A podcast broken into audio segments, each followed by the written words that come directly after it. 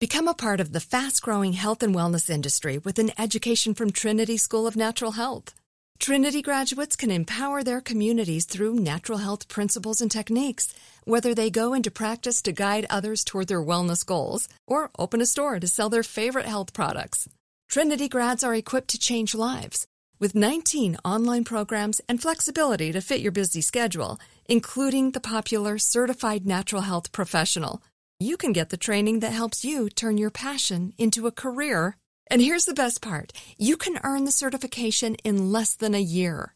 From herbology to naturopathy and health coaching, Trinity allows you to make a meaningful difference by helping others live healthier, happier lives. Don't wait any longer to pursue your passion for natural health. Enroll today at trinityschool.org.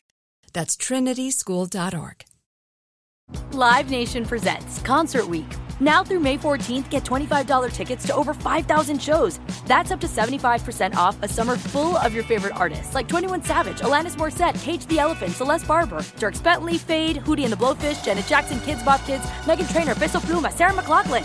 Get tickets to more than 5,000 summer shows for just $25. Until now through May 14th. Visit LiveNation.com slash Concert to learn more and plan your summer with Sean Paul, Sum 41, 30 Seconds to Mars, oh, and Two Door Cinema Club. Are you looking for the perfect move in ready home this spring season? Now's the time to buy at Fisher Homes. For a limited time only, enjoy below market interest rates starting at 5.375% APR, 6.139% APR. With these exclusive lower rates, you can save hundreds on a move in ready home and start enjoying the benefits of home ownership even faster. Schedule your personal tour with one of our new home specialists at FisherHomes.com and make this spring the season you find your perfect home sweet home. Financing provided by Victory Mortgage LLC, NMLS 461249, Equal Housing Lender.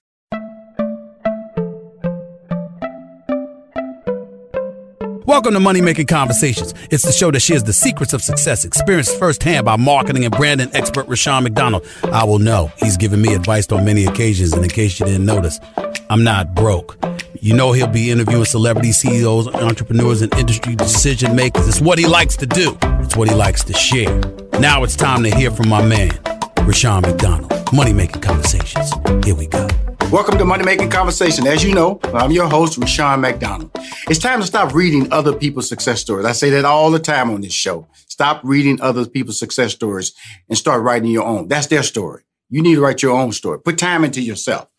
And I always tell people to lead with their gifts, your passion, your drive, and don't let your age. So many times people are their age, they get 30, they hit 40, they start feeling they can't do anything. When they hit their 60s, they want to try to retire. Retire to what? Because the government is not going to take you.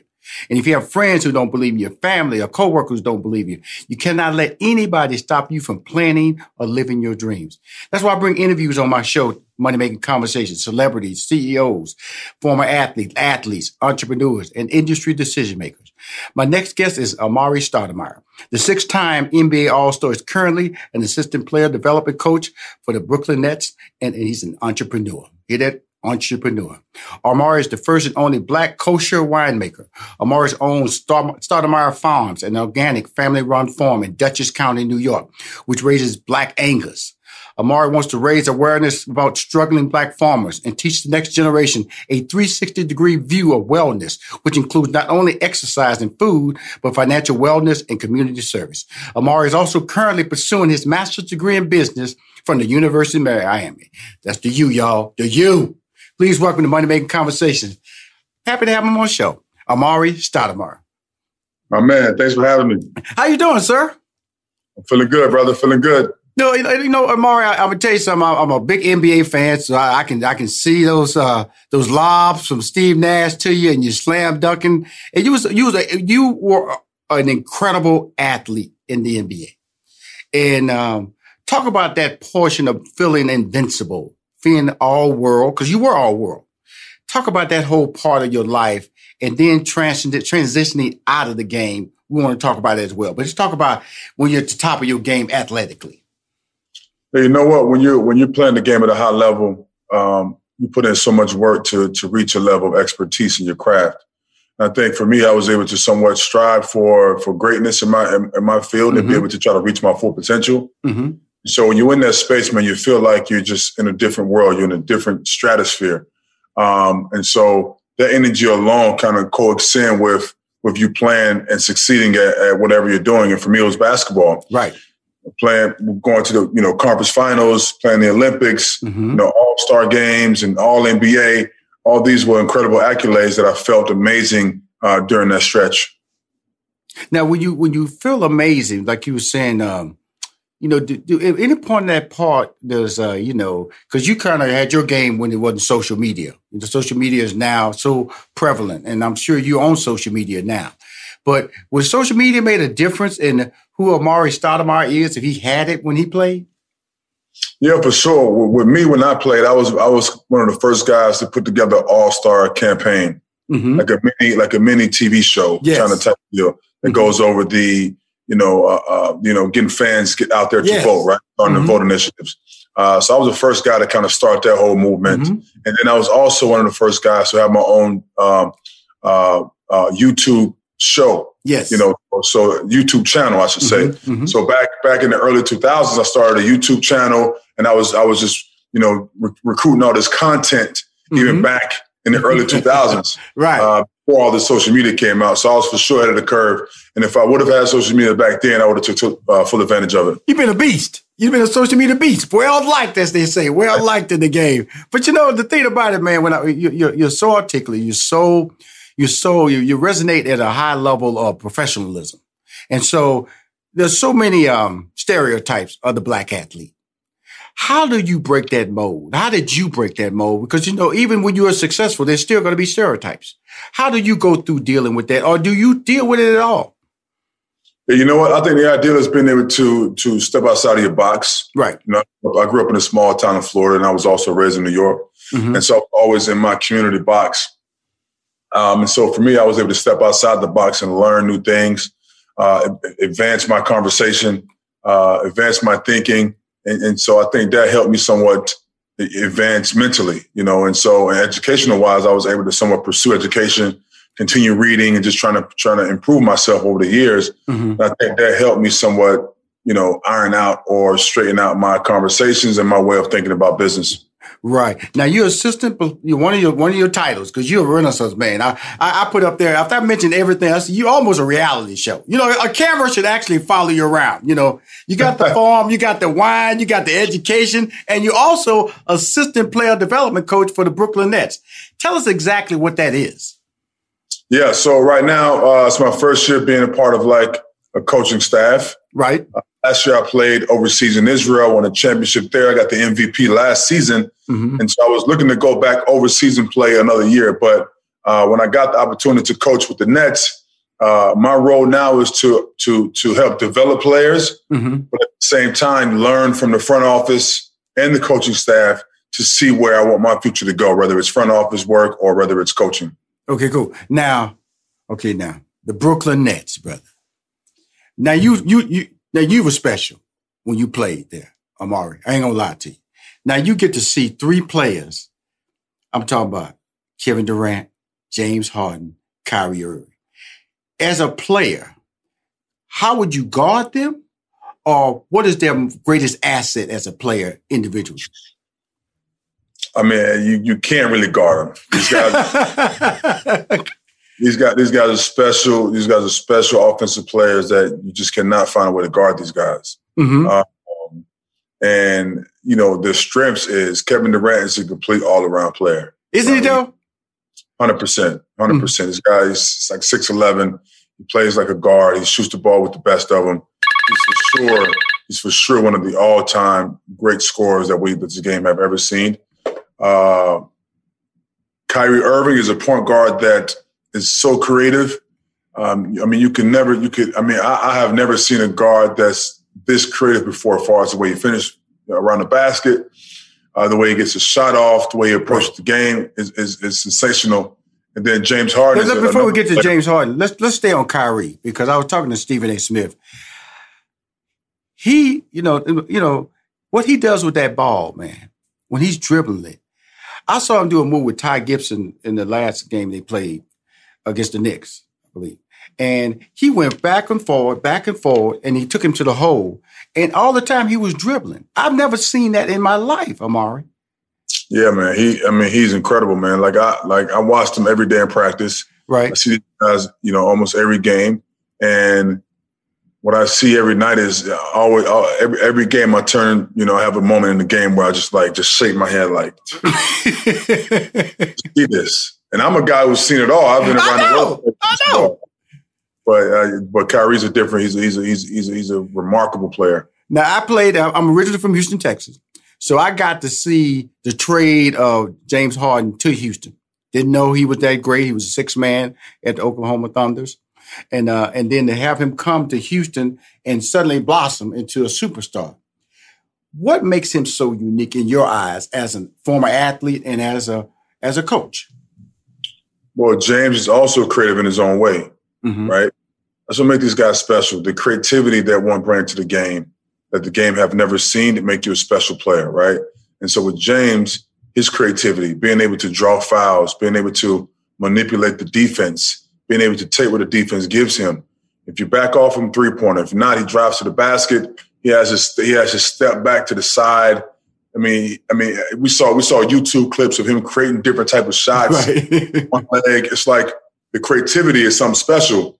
And for a guy like him to be now the, the, the leading assist guy, yes, after being after being the leading scorer the year prior, it shows you how great how great James really is, and how he's not selfish. And a lot of people thought there was right. not, wouldn't be enough balls in uh, Brooklyn when he got traded over there.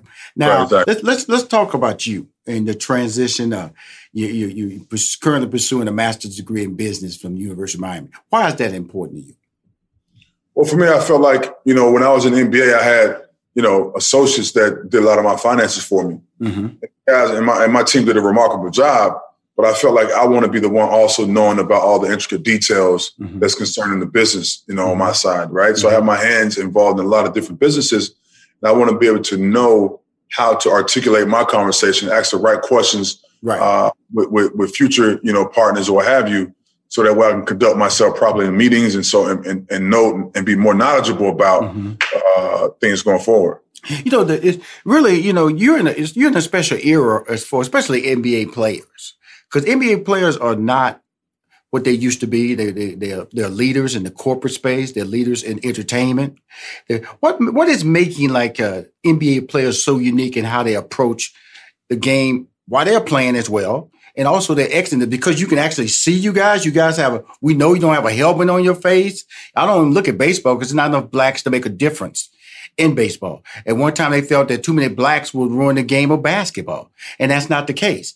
What is really making that transition for you guys so successful? Because you play the most games other than outside of baseball. So you're busy all the time. So how are you able to pursue a degree plan and also you still coaching? Okay. And and but you also we're gonna talk about the other two businesses, the winery and the the Black Angus Farm in a minute, because you're still as busy as you were when you were playing. Right, hundred percent, hundred percent, and and so the ideal is being able to put people in power and position of power to be able to articulate these businesses for you, right, and oversee each individual entity, which is all which is very important. But you also have to be knowledgeable. You have to be up on your game to to hold the people accountable that are in charge of these different businesses. Um, and so for me, what I think in my generation with myself, like this whole era right now, and I think the next generation is starting to you know, figure out as well. Mm-hmm. But me, LeBron, Carmelo, Chris Paul, you know, this era. Mm-hmm. I mean, it started with Kobe and Garnett and those guys, mm-hmm. but this that whole era of of of guys and players that are, are thinking more so about intelligence mm-hmm. and also basketball, right? right so right. for it's always been like a narrative of like, all oh, the basketball players or athletes are just dumb jocks, like right. only sports. Mm-hmm. And so we're like, that's not true. And that's, that's, that's a bad narrative. That's false. So what we're doing now is proving that by being uh, uh, somewhat educated on, on everything that we do and being innovative with our with our businesses. Now, here's the interesting thing because I read this when I introduced you. It talked about financial wellness and community service because it was together, and I think they do run together. So, because uh, throughout your career, I always knew about your community service. Now, what is that conversation that you're trying to create when it comes to financial wellness? Well, financial wellness is important. I mean, obviously, we had a lot of systemic racism where a lot of the African American culture have been somewhat behind the, mm-hmm. the, paradigm when it comes to being able to to uh, obtain wealth and pass that wealth down to the next generation. Right. Um, and so we're somewhat behind schedule. We have to play the catch up game uh, uh, for us now. And I think uh, you know financial literacy and financial you know uh, uh, wealth is important because we have to now understand how to not only make the money but also save the money and then also invest. And those are those are those are intricate balances between knowing how to save, right, which means you have to somewhat disconnect yourself from certain parts of vanity because you don't want to get caught up in spending money that's not going to do you any good. You have to also know how to invest because investing would allow that money to then make money for itself. Um, and then you have to learn how to save. When you're saving, you can now put put aside certain funds for your children. So when they become adults, they can have a head start on a head start in the financial space uh, moving forward. So you have to be able to have that financial literacy for sure. Well, you know, the interesting thing when, I, when I'm hearing you talk about your brand and your career, first of all, you know, uh, if you ever want to go back on TV, uh, please call me Amar'e. You, you're a fantastic, brother. I, I, you know, uh, you know. I don't know if you have a TV representative, but please call Rushion McDonald because you're you you're special, brother. You you. I know I don't know what they paying you be a the assistant player development coach, but you need to be on TV, brother.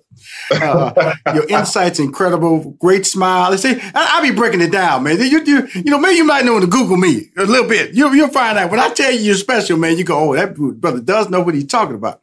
But when, but, but I had C.J. McCollum on my show twice. Now he has a wine line that's sold out as well.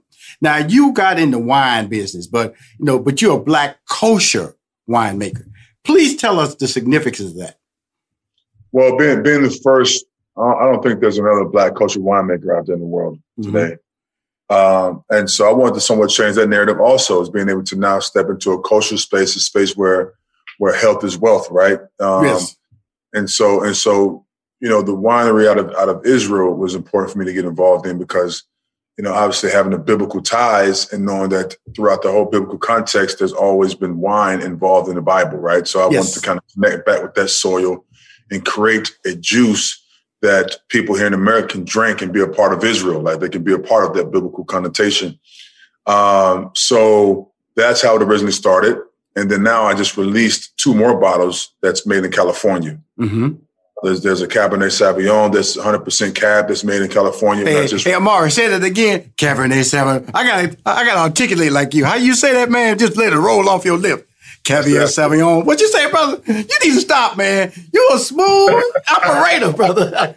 Come, say, come on, come on, Amar'e. Say it one more time. What you say? That's the that's the Cabernet Sauvignon. Cabernet, Cabernet Sauvignon is from California, and I have a, I have a, a Petit Verdot that's also a rosé, right? Also California. Right now, why? Uh, you know, two years ago, I was reading USA Today, and they was talking about NBA players and wine. Why it was such a popular uh, drink. And uh, NBA players walk around with little cases with wine in the little cases. They, they they travel with their wine. Why is that the case?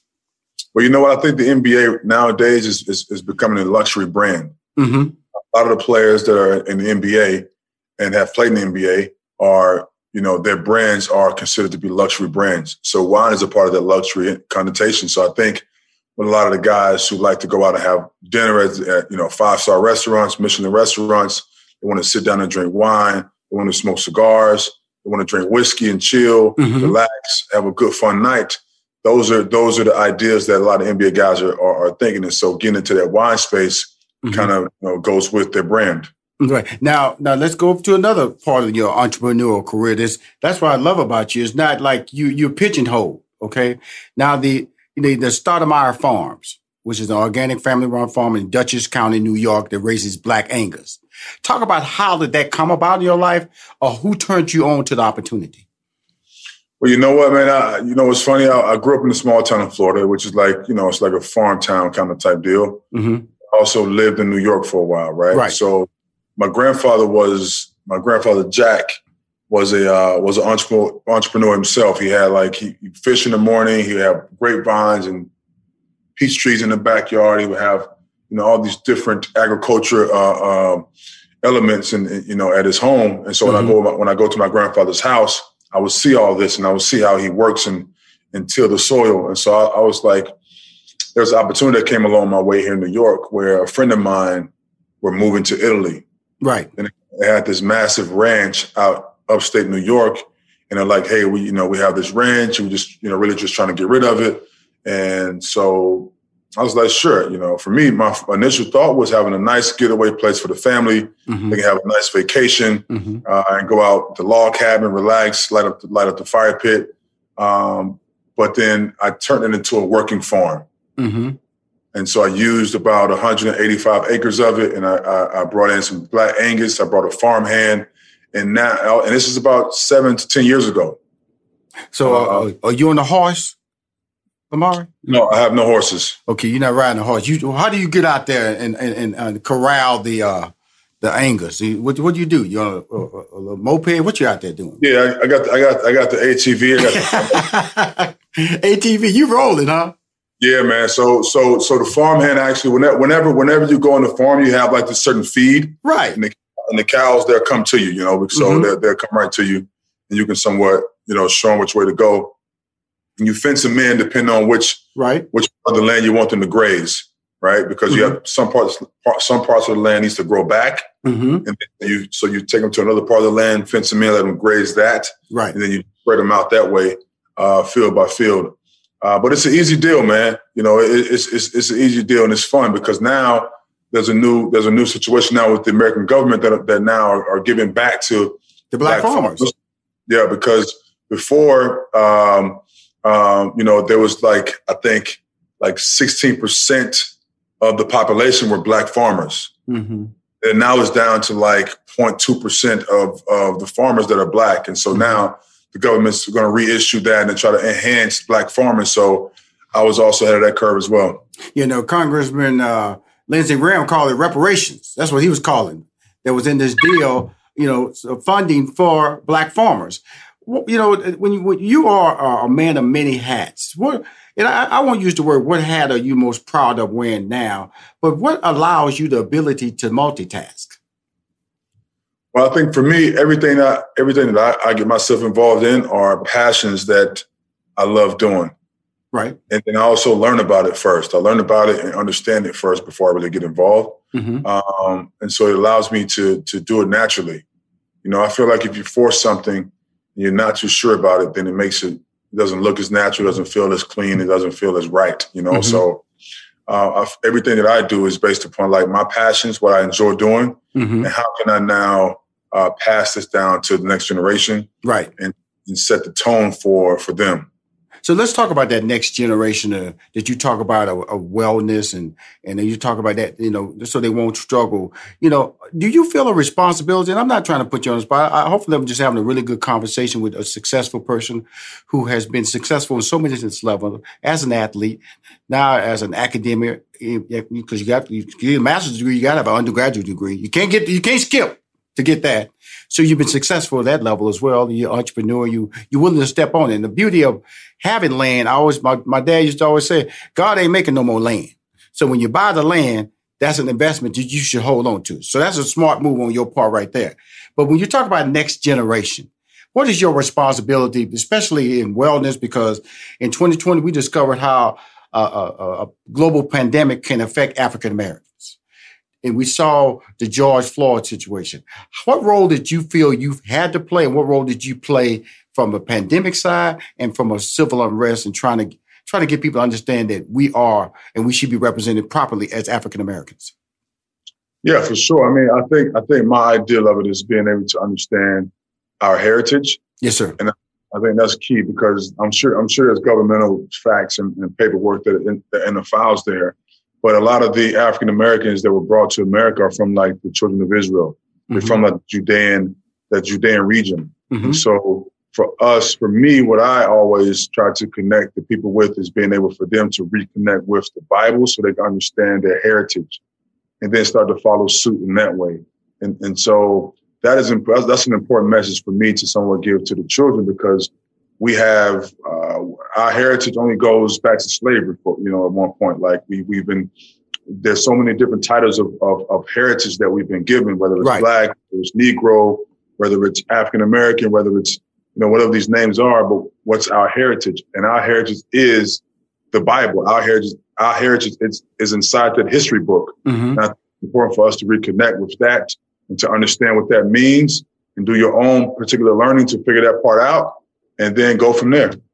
My man, it, has been a wonderful conversation, Amar'e. Man, uh, Uh, you're special, brother. But of course, you know that. And I hope you understand that the gifts that you're giving to us as an entrepreneur, as a leader, as a, as a person who's uh, understands the value of education, as a landowner, which is beautiful for black people to say that because we know that land has been stripped away from us illegally at times, uh, uh, from a scam way, and we not and not being in the position to make money from the land that we buy.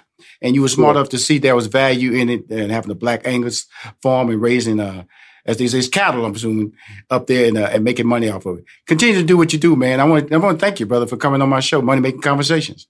Absolutely, bro. Thanks for having me, man. It's an amazing conversation, man. Let's do it again. Yeah, man. I'm gonna tell you something, Mark. I'm not lying, man. You are gifted, brother. But you knew that already because you had a YouTube show. I used to watch it. I was looking at. See, you you you created Chris Bosh. Chris Bosh followed you with that little commercial right. he did. I right. look at man. I, you are special, man, and I, I, was happy to see you on Stephen A's Stephen A. Stephen A's World, man, because you know a lot of time people they have an image of you uh, of anybody, especially from an athletic standpoint, and you're so smooth and you're so smart uh, don't stop, man. And uh, I, I, I, always let you know, man, I'm a fan of yours just as a man, Doug.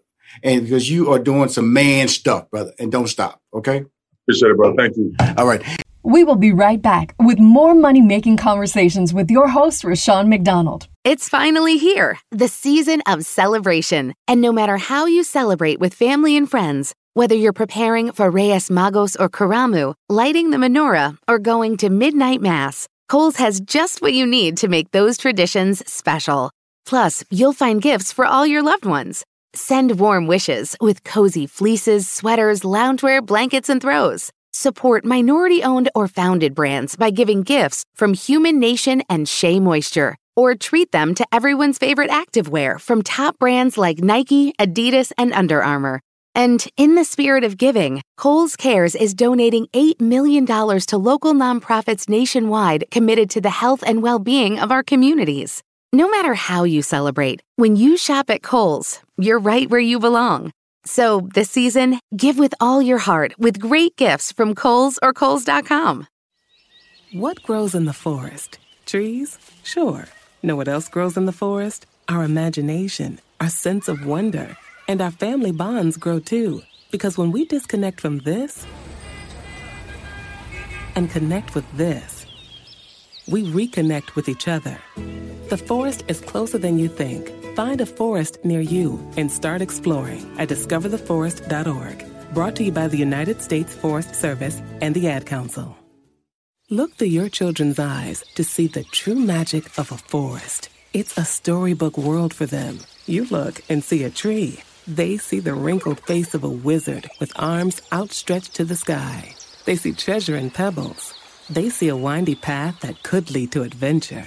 And they see you, their fearless guide through this fascinating world. Find a forest near you and start exploring at discovertheforest.org. Brought to you by the United States Forest Service and the Ad Council.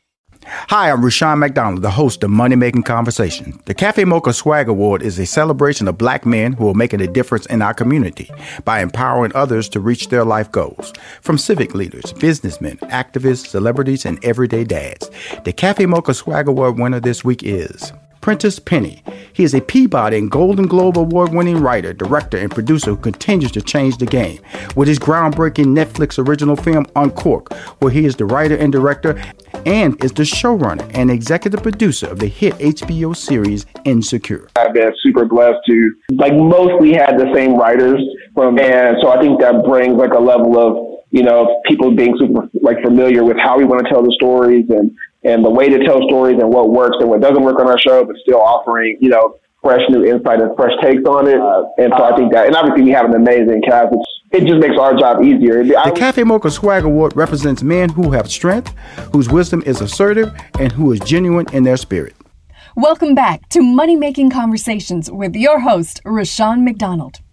My interviews that I have on Money Making Conversations provide the consumer and business owner access to celebrities. That's who I'm about to interview next. He's an entrepreneur. He's a CEO. He's an industry decision maker. His name is Chris Lee. He's played many roles on TV actor, singer, dancer, vampire, drug dealer, musician. he is currently on the cast of the CW series Legacy. He don't know, but I, I watched that too. Currently airing uh, season three. He's a vampire in that, on the music side, his latest release is the new single Miss, available now. While Chris was in the college, was in college, he was cast in the Broadway hit musical Hamilton, where he played two characters. We're going to talk about that. How you swing between them two, Thomas Jefferson and all that stuff, for their Chicago production. After that, he shifted to television, appearing on the Empire, because you can say SWAT, because he got physicality, and, and recurred where I really fell in love with him on the shot. He was the he was the coolest drug dealer since Stringer Bell. That's what I'm just telling you right now. And Stringer Bell is legendary from The Wire. Please welcome to Money Making Conversation, talented young actor. I'm happy to have on Money Making Conversation, Chris Lee. How you doing, Chris? I'm doing well, man. Thank you for having me. had to set you up, Chris. Had to let you know, man. I'm a fan. Yeah, that, was, that was a heck of an intro, bro. I appreciate that. You gassing me. I appreciate it. Well, let's let's talk about you, man, a little bit. Where you where you based at? Where you get started? Where, how did you get started in the in the just the love of entertainment? Because we have so many people have these aspirations, but don't, don't know how to jump it off. Yeah, yeah, yeah. So I mean, I'm originally from Georgia, right outside of Atlanta. I was born in Augusta. My mom moved to uh, Atlanta when I, I, think I was about four, and uh, so that's that's where I grew up in. I mean, you know, grew up in, in, in a regular, you know, black household, you know, a single parent situation, mm-hmm. um, and you know, my mom, you know, instilled in me the ideals of uh, of, of Christianity, and and and my, my entire life is is definitely rooted in a true relationship with Jesus Christ. So first, giving honor to Him, and, and mm-hmm. so thankful that I'm here to be able to uh, share with you guys and everything. But uh, yeah, man. So I went to I actually went to a boarding school when I was about 14 years old. right. And uh, just to kind of get out of the situation I was in and to kind of explore uh, more opportunities when it came to you know the uh, the potential I, I, feel my mom thought I had and um, my my peers and my my educators thought I had. And so the, the school is called the McCallie School, located in Chattanooga, Tennessee, mm-hmm. and it's a mm-hmm. college prep school, and they really just offer everything. You know, I, I mean I remember the first time I toured the campus and, and you know found that you could not only do the the you know like basketball and football and soccer and baseball, but they had like water polo and fencing and canoeing and, and, and, crew like rowing. And so it was just seeing uh, stuff I had never known and being cultured in a way that was that could only be beneficial because you know the knowledge I would gain, I didn't know I could use it later. One of those things being theater. Right. And so, make a long story short, I lost a bet and, and, and uh, had to audition for the play, and I, I loved it. I, I, I, mean, I absolutely, you know, I, was so I wasn't really drawn to it, but once I was in it, I mean, the feeling that I had, it was kind of that, that space where you just know where you're supposed to be for the first time in your life. And I was, you know, 15 years old, I think, 15, 16 years old. I just knew, oh, okay, I want to be on stage. I didn't even know what that would look like. I didn't think I could have a career doing it, you know what I mean? Because I was ill informed. And uh, just where I grew up, you didn't really hear about too many people trying to pursue acting for real. You know, I mean, it, just kind of, you saw people on TV and that's what it was. Um, but thankful God and thankful for my mom for encouraging me, seeing the gifts that I had. I was, you know, I come from a musical family. Everybody could sing. So it wasn't really impressive to me that I could, I could, that I was musical at all because that's just, that was normal in my household. You sing all the time, sing in church. It was kind of like, not more like a rite of passage. You know what I mean? You had right, to be kind right. of musical. You had to know how to worship and you had to know how to use that gift. And so, you know, I'm in high school and my mom, she sees me do a play and she's like, well, you're really good, dude. You should, you should think about going to college for it. And I was like, oh, you could, you could like major in this. She's like, yeah, you can major in musical theater, acting, music, all that okay. She, I was like, what would I do? She said, you can go to Broadway. And I was like, they get paid? She's like, Chris, they get paid. I was like, oh man, well, let's just do that. And that's really how it went down, bro. It really went down like that. Like I, I, auditioned at a bunch of schools, fell in love with Belmont University, and that's where I began my my formal education on theater, where I had my first voice lessons, acting lessons, dancing lessons, and um, kind of honed the, the, the the talent I had into like real skill. And uh, during that time, I think it was around 2015 uh, Hamilton came out, and mm-hmm. I became obsessed with the soundtrack, like everybody did. Because at the time, you couldn't see it; you could just listen to it. Um, you know, via Spotify, iTunes, you could hear the plot, and you could hear uh, everything the characters were going through, and it was becoming this phenomenon. And I remember hearing it for the first time and saying, like, "I'm gonna do that one day." I, right. I didn't think it'd be six months later. It ended right. up being six months later. I was um, cast in the role and opened it in Chicago. Went to Chicago, started doing Hamilton. I played the roles of Lafayette uh, de Lafayette and Thomas Jefferson, which is an iconic today um, role, originally performed by Daveed Diggs, who's a good friend of mine now. And at the time, I was just blown away for, for the opportunity. So I was just a sponge. I was on stage with Broadway stars, Tony Award winners, Tony nominees, like taking that in. And, and to me, at the I remember at that point feeling like, okay, this this is it. Like this is as big as it's gonna get. Like this is I've reached the pinnacle. Like I'm gonna just sit here and enjoy it.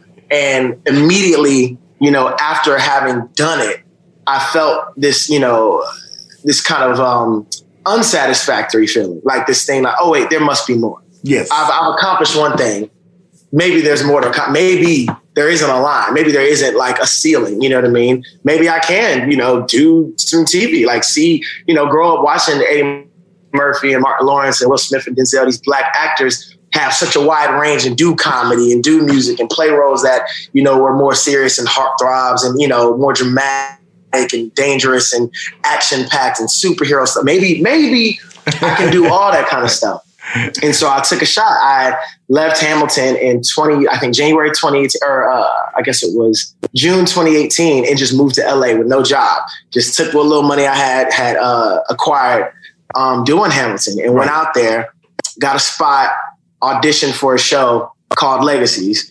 A week and a half later, I was cast. Not even. No, it was. I think it was about five days. I was cast. I was told I got to come back to Atlanta because we're shooting Atlanta, mm-hmm. and I've been here ever since. Mm-hmm. Um, in between that time, I got the the pleasure because I was doing Hamilton in Chicago. I got the pleasure of doing shows like Empire that shoots there and, and other shows. And, and um, the Chi was was definitely the one that kind of gave me the bug. The Chi was the one where, uh, luckily, you know, Lena Waithe and Adam Glass. I mean, shout out to everybody who was you know helping me out over there um, I got, I, I, they let me fly. Like they let me take a character that they wrote for me. Oh, it was beautiful. A beautiful character, man. I, will oh, just let you know. yeah, I appreciate. I think he's great. You know, I remember auditioning for a role, and I can't. I, I think it might have been. Um, uh, I think the character's name is Meldrick, and he's this weird older dude. You know what I'm saying, with a trap house. And I remember they said, yeah, you're not the right age, the right look. Like, we're not really looking at you for that, but you're really talented. So we'll see if anything comes up. Uh-huh. Next day, I get a call saying, like, hey, we want to write a role for you. We want you in the show. So we're going to write this role. That's why you see him show up in the third episode and eventually have a, you know, make his appearances here and there. Right, and right, right. But I remember by the time we got to the fifth episode, which is the block party, the big one where he, uh, Brandon is spending the whole day with his cousin Hannibal. Um, it was just, it was one of those, those weeks when we shot it, and I was like, they're really letting me play. Like they're really letting me come up with who I think this guy is in conjunction with who they what the the, the spirit of what they want the character to have. And they let me, I mean, go off script and, and just kind of. Well, the beauty of it, the beauty of it, Chris, was that you know, like like I said, you know, you're a drug dealer, okay, yeah. and, and, and and and so, but you were able to make him likable. You were able to make him like, man, I like that dude. You was a first of all, you want to make everybody understand you are no stupid guy. Okay, this is a right, business right. decision. You know, you're just making business because guess what? And I love that spin on it because you are going like, okay, look here, hold up, hold up, hold up. Especially when you open that little cool shop where you always had to have a, you know, a, a, a membership to get in. you know, eh, eh, but the, but I, what I want to talk about that character because the brilliance of, because you're brilliant, man. I'm, I'm just gonna let you know it because I've had the pleasure of being around a lot. I know still today work around a lot of talented people, and that little acting step, the ability to be able to connect the dots, you're able to pull it off. We were talking about the whole scenario of you being a drug dealer. Okay, yeah. which is which is tendency to be the, the most liked and despised character in the black community because you feel like you you you the one to bring the community down. But you yeah. were important that you say, "Hey, man, look here, I'm smart." Okay, you come to me, I make decisions, I make things happen. Even to the point where you set up that little that little uh, underground little place where you had almost had a membership to be able to get yeah. there to get the right drugs. And so my whole thing is that that's stepping beyond what they put on paper. What natural right. instinct is leading you in that direction? Because you're brilliant, young man. I, I, it was a person so like you I wanted yeah. to bring on the show because you step into another level. And I'm just going to throw it out there. We're talking on that Denzel Washington level. You know what I'm saying? And, and, and, and that's a beautiful thing but he can't sing though. So you got that blessing. Okay. so, so talk about really trusting yourself, walking through that, that, that next wall.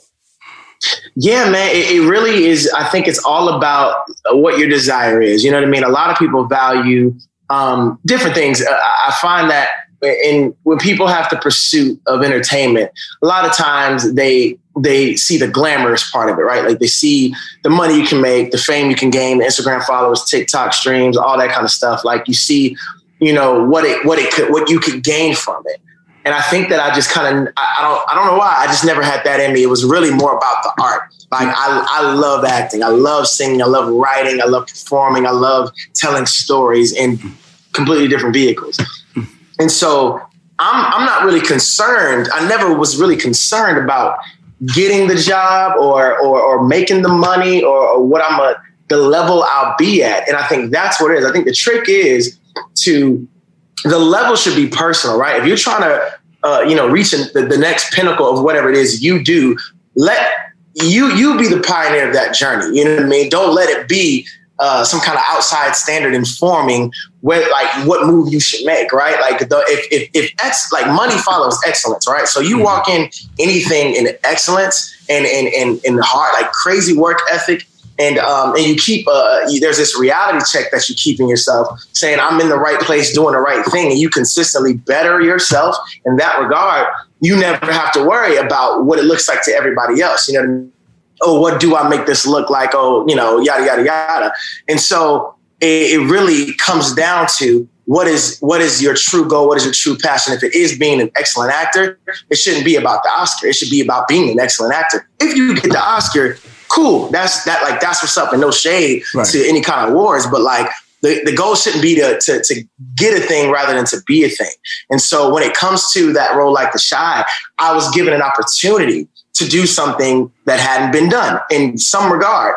And so that was what was important to me. So I, I studied you know, when it came to him, he, the guy has multiple streams of, net, of, of revenue. Him right. being likable is beautiful, the fact that he's a drug dealer, but it's because him being a drug dealer was only a means for him to uh, broaden the scope of his revenue income. It right. wasn't like he was trying to push on anybody, you know, you need to sell weed because, you know, uh, you know, you need to be a bad person. It's like, nah, we're in a situation as black people in Chicago where they're, we're limited. There's only so many things that people are checking for us to do. And so I found a way to take that thing that is bad or evil or whatever and turn it into a positive, turn it into something I could build on, employ people, keep myself eating, and eventually, you know what's going to happen? It's going to be legal anyway. Yes, so, like, yes, what we talking yes, about? You yes, yes, yes. No, no, it, it's, it's, it's special, man. When I see you, I see you as directing one day. And um, and I, am pretty sure you, because the creative side of you. Here's the great thing about it. I got to go back to your mom, you know, because you you know uh, as kids, she didn't, you know, you know, a lot of people say they see entertainment, they see sports, they go, my kid can't do that. Your mom go, your mom said Broadway. And like, like, she wasn't thinking small with you. She said Broadway. So right. talk about your mom, man, because yeah, man. She, my mom, she's beautiful, I mean, my mom man. Is, I mean, I'll get too emotional if I get too deep, but I can I can definitely say that my mom is is the reason that I mean anything good in me came from her. Right. You know, anything bad in me, that was what I learned my own because because there's just not a mm-hmm. evil bone in her body. And the and the encouragement was specific because I I want to I want to make myself clear.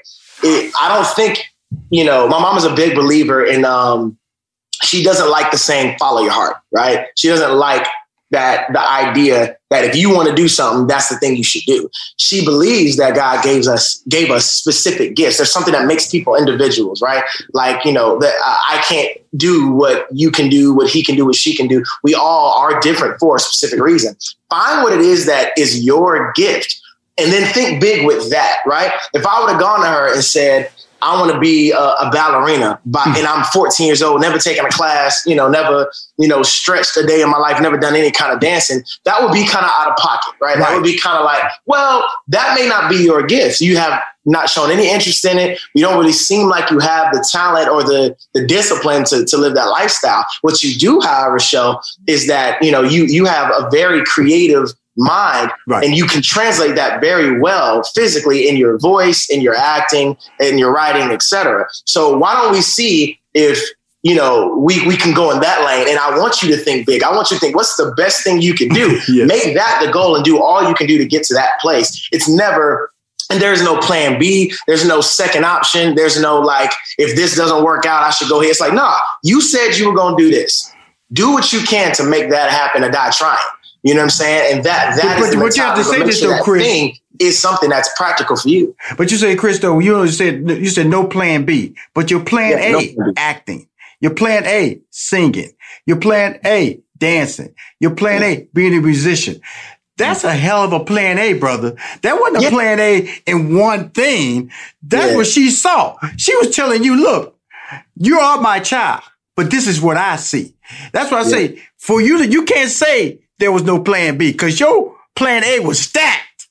Stacked. Yeah, man. I think, I think it, it just kills the narrative that your career has to be singular, that there's a one thing you do and one thing you're good at, right? I right. believe wholeheartedly that, and, and, and, this is why we have different kinds of friends and we meet people in different areas of life and they are, they, we have a relationship with them that is very specific to how we met them. It's because people are multifaceted. Who are we to limit anybody? Who, who, who am I to tell you, oh no, stick to that and don't ever think about doing that? I, I, why would, why would I do that? And, and who has interest in that? Like, you know, the, the beautiful thing, man, is that you can have multiple plan A's for sure, but it's because you're a multiple planned person. Like you're a multiple uh, a multifaceted human being. So there shouldn't just be one thing that you're good at. You know what I mean? Some, I mean, when I think about some of my favorite actors that also have these hobbies of like making shoes or designing clothes. right, I mean, right. you look at the, the icons, when you look at your Kanye's, your Jay Z's, you know, your Leah, like you think of people who we, they started out as something that they were excellent at. And today we know them and kids know them today. Kids that are coming up know them for completely different things. You know what I'm saying? Right. I remember growing up with Jamie Foxx being on In Living Color right. and having the Jamie Foxx show. Mm-hmm. Today, he's an Oscar award winning, Grammy award winning, like household name. That's mm-hmm. not the same thing. And mm-hmm. it's because of his multi multifaceted um, way of going about life. Wayne Brady, another example. I remember him from the show Whose Line Is It Anyway? Mm-hmm. And like, okay, that's your talent. You can improv. Man, I've seen that man, that he's Grammy nominated, been in multiple acting world roles from all stretches of the imagination. Right. And can and has his own multiple businesses. You know what I'm saying? It's a household name. Right. So for me, it's about if, if, if, if one human being can do do that. Who's to say that all human beings can't do that? So I'm an I'm an encourager to young people. I'm an encourager to people, to older people, to anyone in their journey.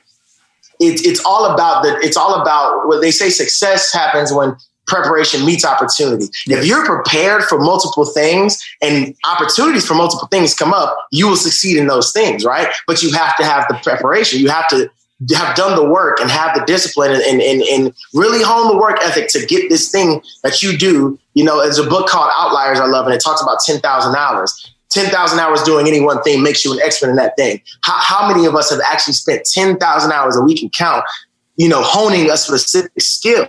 You know what I mean? You spend 10,000 hours here, here, here, and here you know, you take two hours a day and do the three things that you love, eventually you get to the point where you're a master of those three things simultaneously. And so I think it's just a different way of, of disciplining yourself and really believe. And a big part of it, bro, big part of it is that belief, right? That that faith aspect that I that I hold so dear is that there's nothing you could tell me I couldn't do if I say I want to do it. And, and I, I believe that. And that's a that I think that's a choice people really have to make in their lives is, you know, how much am I gonna let the practicality of my situation or my circumstance define what I'm really going to do. How much of it can it just be me saying I'm going to do it and really dying trying? You know what I'm saying? Because I'm mm-hmm. really willing to go there. I'm really willing to die broken hungry, chasing the thing that I know I was purposed to do.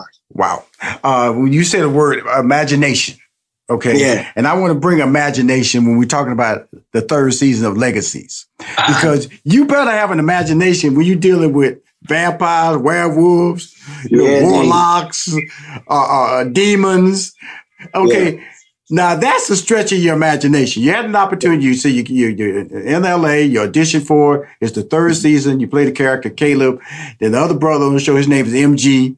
You know, uh-huh. you say, now y'all family in a sense. You know, he's a yeah. vampire. So talk about that whole because you know I, I, watch you on the show. It's like you know it's all because because I've been around acting so much. You know you can almost see a a, a a moment in your head where you have to imagine this is I gotta act like this real, but I know it ain't real. oh yeah, man. I mean, especially when you get into those scenes where you're just acting at a green screen, or right? Like, you know, nothing there. You know, the monster's close, but ain't nothing there, right? Uh, you know what I mean? But but that I mean, the big reason, like if not the number one reason I accepted the role when it was offered, was because it was something completely left field, different yes. than anything I ever thought of, you know? Mm-hmm. And it takes, uh, I, I think personally, it takes a very committed actor to do a good job in a supernatural world, you know, mm-hmm. because you're dealing with things that absolutely aren't real, that just, that cannot be proven. They're not, we don't like, we're not talking about just, you know, oh, my girlfriend breaking up with me and I slept with her best friend. And so now that's the story of the movie. You know what I mean? If I can get her back, that's something that can happen in real life. But a dragon appearing out of the air, breathing fire, and me, you know, taking my fangs and biting some girl's neck off, like that, that doesn't happen. So imagination is key and and and and and to be able to live in a world where you truly have to you have to believe in the moment as the actor that the character really believes this thing and is really living in this world. That's the whole gig. Like that's the whole. In, in order for the show to work, everyone has to be that committed to that thing. And it's the same thing with superheroes. It's any any you know Superman movie, Justice League, Marvel movie. Mm-hmm. Those actors, the reason they're so successful is because we look at that world and we believe it. We believe, yep, Iron Man is going to win because he's Iron Man. He's you know what I'm saying? The Hulk is going to get mad and turn green because that's what happens in this world. We're not thinking about, oh, this is make believe. That there's no fun in that. There's like we're not watching it to pick it apart and say, oh, this is a make believe world. Now we're in it because it has convinced us in our imagination that it's a world that could exist, that does exist. And so that's the fun part of it. I think imagination is key. And it's the it's so fun. like that's the that's the fun part. I could, I mean, I, I could play some kid from Atlanta mm-hmm. that's black with dreads that you know is musical. Like I could, I could do what I am, but to to to to portray something that I'm just not to, to that I mean that's the, that's the acting part. You know what I mean? Right. Right. You know the, the, the beauty of it is that uh, when I'm watching the, these different levels, you know, whether it's a SWAT Empire, Chi, you know, the Hamilton experience, and mm-hmm. now there's legacies. I'm I'm looking at you and going, okay, he's unstoppable. You know, I, I, my purpose of bringing you on the show was just let you know you're unstoppable. Just uh, uh, to, and I didn't know that you already had that that queen pushing you, call your mom. You know, then she'd let you know you was unstoppable. So I'm just adding fuel. You know what I'm saying? If you're on yeah, fire. I'm just putting more wood on the fire, putting more gas on that fire because you're special, man. And I, but Thank before we leave, I just want to talk about, you know, on one at one scene, you know, you you you was rapping. I said, this brother, this brother, you know, and I can tell you ad lib, man. I'm telling you, I be looking at these. I love, I love looking at talented people, man. I just sit back. My wife go, boy, you just. I said, I said, I'm gonna interview this young man. I said, look at him. I said, and and then and so you have, so music is important. You got a single I call Miss. You got yeah. a, a, new album, 1000. You know, yeah. so talk about the, the single, because I want to make sure, you know, we don't play music on our show, but I want to talk about why music is a passion, why it's important to release this single and your upcoming CD. Absolutely. So, yeah, first of all, Miss is out streaming on all platforms. You can get on Spotify, Apple Music, wherever you listen to music, is there. um, Miss by Chris Lee. Uh, that song was fun, man. It was the, it was it was one of those beautiful moments that I wrote a song um, that I did not plan on writing or necessarily being good at. I put no effort into it. I was just having fun, and it, I, I would show every friend I showed was like, "Oh yeah, this is the one you need to drop like now." Mm-hmm. And so uh, my partner and I got it together and we released it. And um, yeah, man, I, I, I, mean, the whole music is I, it is truly a part of like the fabric of my being. Like it, I could not escape it if I wanted to. Like I said, my whole family's musical. My mom is the musician of the family. She's the singer. She has the voice. Um, she is, I mean, she has the anointing on her that is just undeniable. And it, you know, and my grandmother, grandfather, my my father, his his mother, my entire family, it can sing. they, they they're musical. So again, I came from a household that it wasn't really like I just didn't think about it being something that you show off to make money, like something that you use to to really like you know in a, in a career because it was just it was like it was like drinking water. It was just the way it was. I, as a kid, thought everybody could sing because my family could sing. I thought the whole world knows how to sing. It took a while for me to realize, oh, some people really don't have the same, you know, ability, uh, the same talent but yeah, man, it's just a part of who I am. And so I, have always sang, and then you know, I always wrote songs, and I, I, never really thought that I could really do it. As I didn't know if I wanted to be a music artist per se. Um, and I had been in a group in college. You know, two of my friends uh, and I would, would perform shows, and we had a, a, fun run. And then when I got Hamilton, I, like I said, it was a spark when I got there. Like you know, after I had performed the first night, I realized, oh man, I really can do. I can do anything I want to do, like right. anything. Mm-hmm. So why not try to like make music? and so I released the EP uh, entitled "In My Feelings." That's available everywhere too. And it was my first thing, and I did it by myself with with my friend. Uh, we wrote and produced everything by ourselves and just dropped it just to see the effect. And I gained fans from Hamilton and fans from the Chi. so I would tour to different cities and do little shows, you know, where about 200 people, 300 people could come out, and they would come out and they loved the music. So I was like, oh, maybe I need to like really kick it in gear and do this for real. Right. At the same time, I'm booking legacies and my TV career is kind of taking off and mm-hmm. taking a lot of my time. So it's been like a balance of like doing, trying to like, you know, do my due diligence with my music and do my due diligence uh, in my acting career. So it's it's a it's a it's a fun ping pong that goes back and forth. Um, but music is definitely a huge passion of mine. And I'm, I'm big on writing. You know, I'm doing, did a writing session, a couple writing sessions this past week for some cool artists that are going to drop some cool music. Um, I've been in the studio with, you know, legends and, and it's been so fun to absorb. So I consider myself in the beginning stages of putting my music out there. So Miss is, is a single that is starting a new era of the sound that you will, you will gain from me going forward. Um, so please listen to it, y'all. Um, definitely enjoy it. Send me comments, mm. feedback, hit me on Instagram, DMs, all that kind of stuff. Um, let me know how y'all are vibing to the music, and I'm gonna continue to release more um, uh, and just just share with you what what what it is that I love to do. Well, I, I want to thank you. You know, uh, we, we, we did a journey in this interview. We talked about the Hamilton experience, playing two roles. Talked about being a, a Georgia boy. You know, yes, talked about a mom who believed you in your boarding school. Uh, talk about going from Empire, SWAT, you know, the Chi, where I fell in love with your your abilities, brother, your abilities. And now you're on the Legacies, which is on the CW in the third season, playing the cal- character Kaleb Hawkins. Like I said, you had a, you said Plan B wasn't an option. I go back to what I say. Your Plan A, Chris Lee, is stacked. Actor, singer, dancer, musician. I'm telling you more stack it is. In the beginning, I say I have celebrity. You got that. I say I have CEOs. King of game music, okay? Okay. I say I have entrepreneur, king of game music, okay? Yes, Industry decision maker.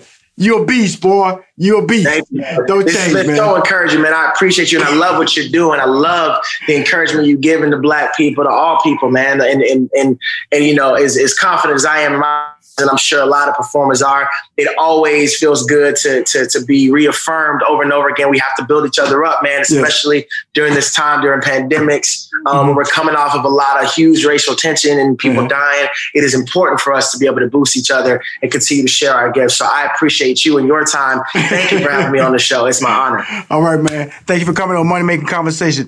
At ADP, we work with more than 860,000 companies worldwide that gives us a pretty good idea of how to help businesses grow stronger. Whether it's through data insights that help you make informed decisions about building a team that works better as a team, or by keeping you ahead of thousands of changing regulations so you can keep ahead of everything else. Like building that better team. Grow stronger with ADP. HR talent, time, and payroll. And we're live here outside the Perez family home, just waiting for the. And there they go! Almost on time this morning. Mom is coming out the front door strong with a double arm kid carry. Looks like dad has the bags. Daughter is bringing up the rear. Oh, but the diaper bag wasn't closed. Diapers and toys are everywhere. Ooh, but mom has just nailed the perfect car seat buckle for the toddler. And now the eldest daughter, who looks to be about 9 or 10, has secured herself in the booster seat. Dad zips the bag closed, and they're off. Ah, but looks like mom doesn't realize her coffee cup is still on the roof of the car. And there it goes. Oh, that's a shame. That mug was a fam favorite. Don't sweat the small stuff. Just nail the big stuff like making sure your kids are buckled correctly in the right seat for their age and size. Learn more at nhtsa.gov slash the right seat. Visit nhtsa.gov slash the right seat. Brought to you by NHTSA and the Ad Council.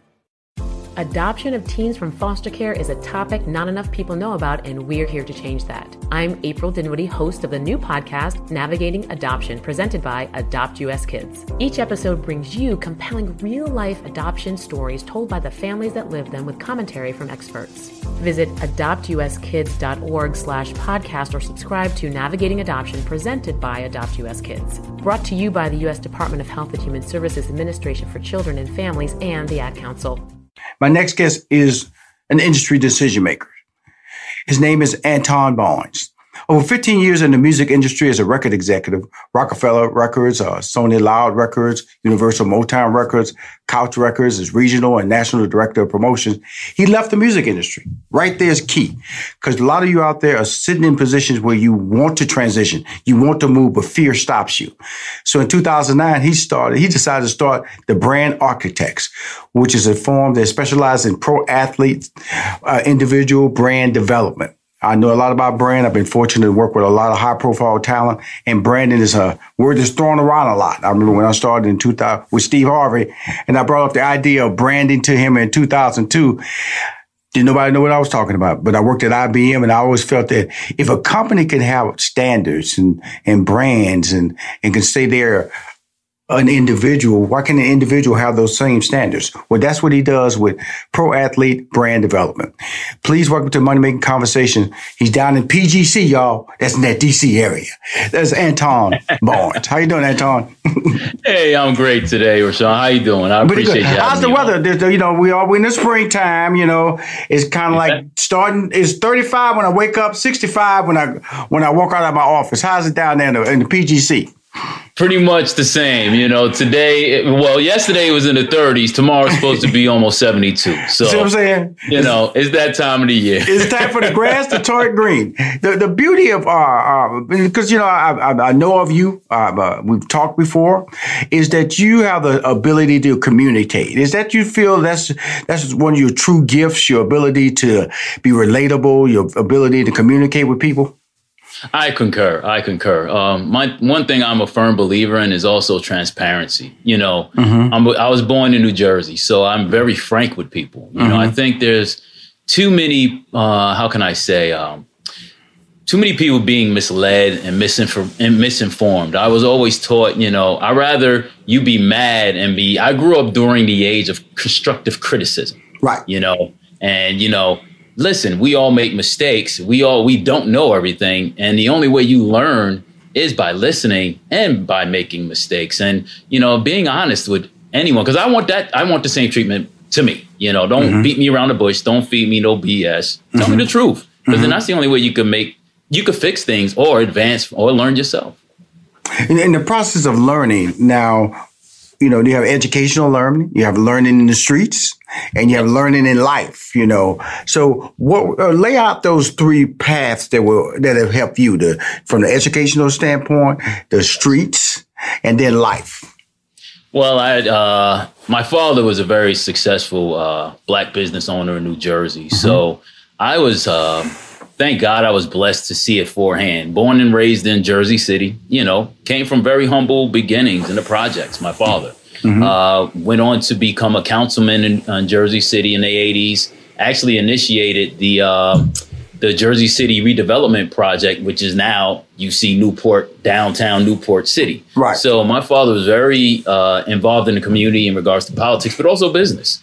You know, he owned business stores, he owned car dealerships. So I was able to see what hard work, but then also I saw with him how, you know, also the difference being a black man, what he had to deal with. Mm-hmm. But he never let it stop him. And he really used it as motivation. But uh, one thing I also saw was his connect with the community. Right. He always gave back and took care of the community and vice versa back in those days. Now, unfortunately, he passed away uh, when I graduated high school. So I had to really take lessons that I saw, his mistakes and his advancements, and use it to myself. And then I attended Morgan State University, HBCU proud, Bears in Baltimore. So uh, went there, and that's kind of that's kind of where I found myself as a man, but also what I wanted to do in the industry. I wanted to sell cars. Right. I didn't want to be in the music industry. I'm gonna mm-hmm. be honest with you. Mm-hmm. You know, it was by chance. Um, me and a, a, group of friends of, of mine, we used to throw parties and concerts and upon a, a chance meeting with Jay Z, we had Jay Z. I, I'm one of the rare people that could say I had Jay Z perform for me for free.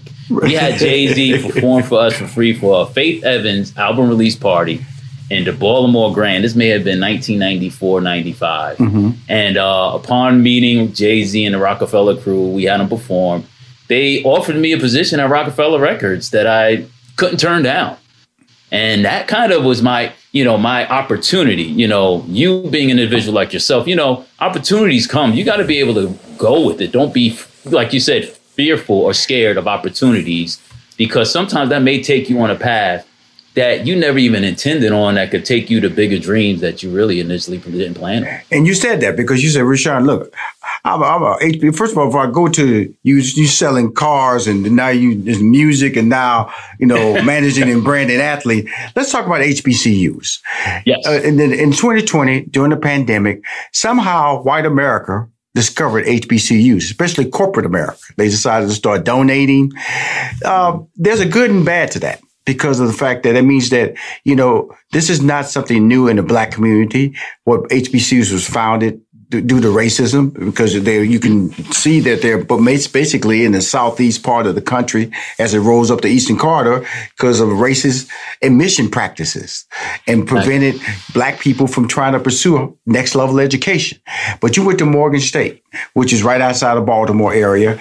Talk about your HBCU experience and then seeing what's happened in 2020 and moving forward, like the All Star game, $3 million was donated from the All Star game to the HBCUs.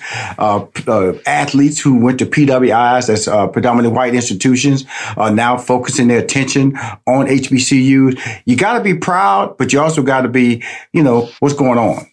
Yes.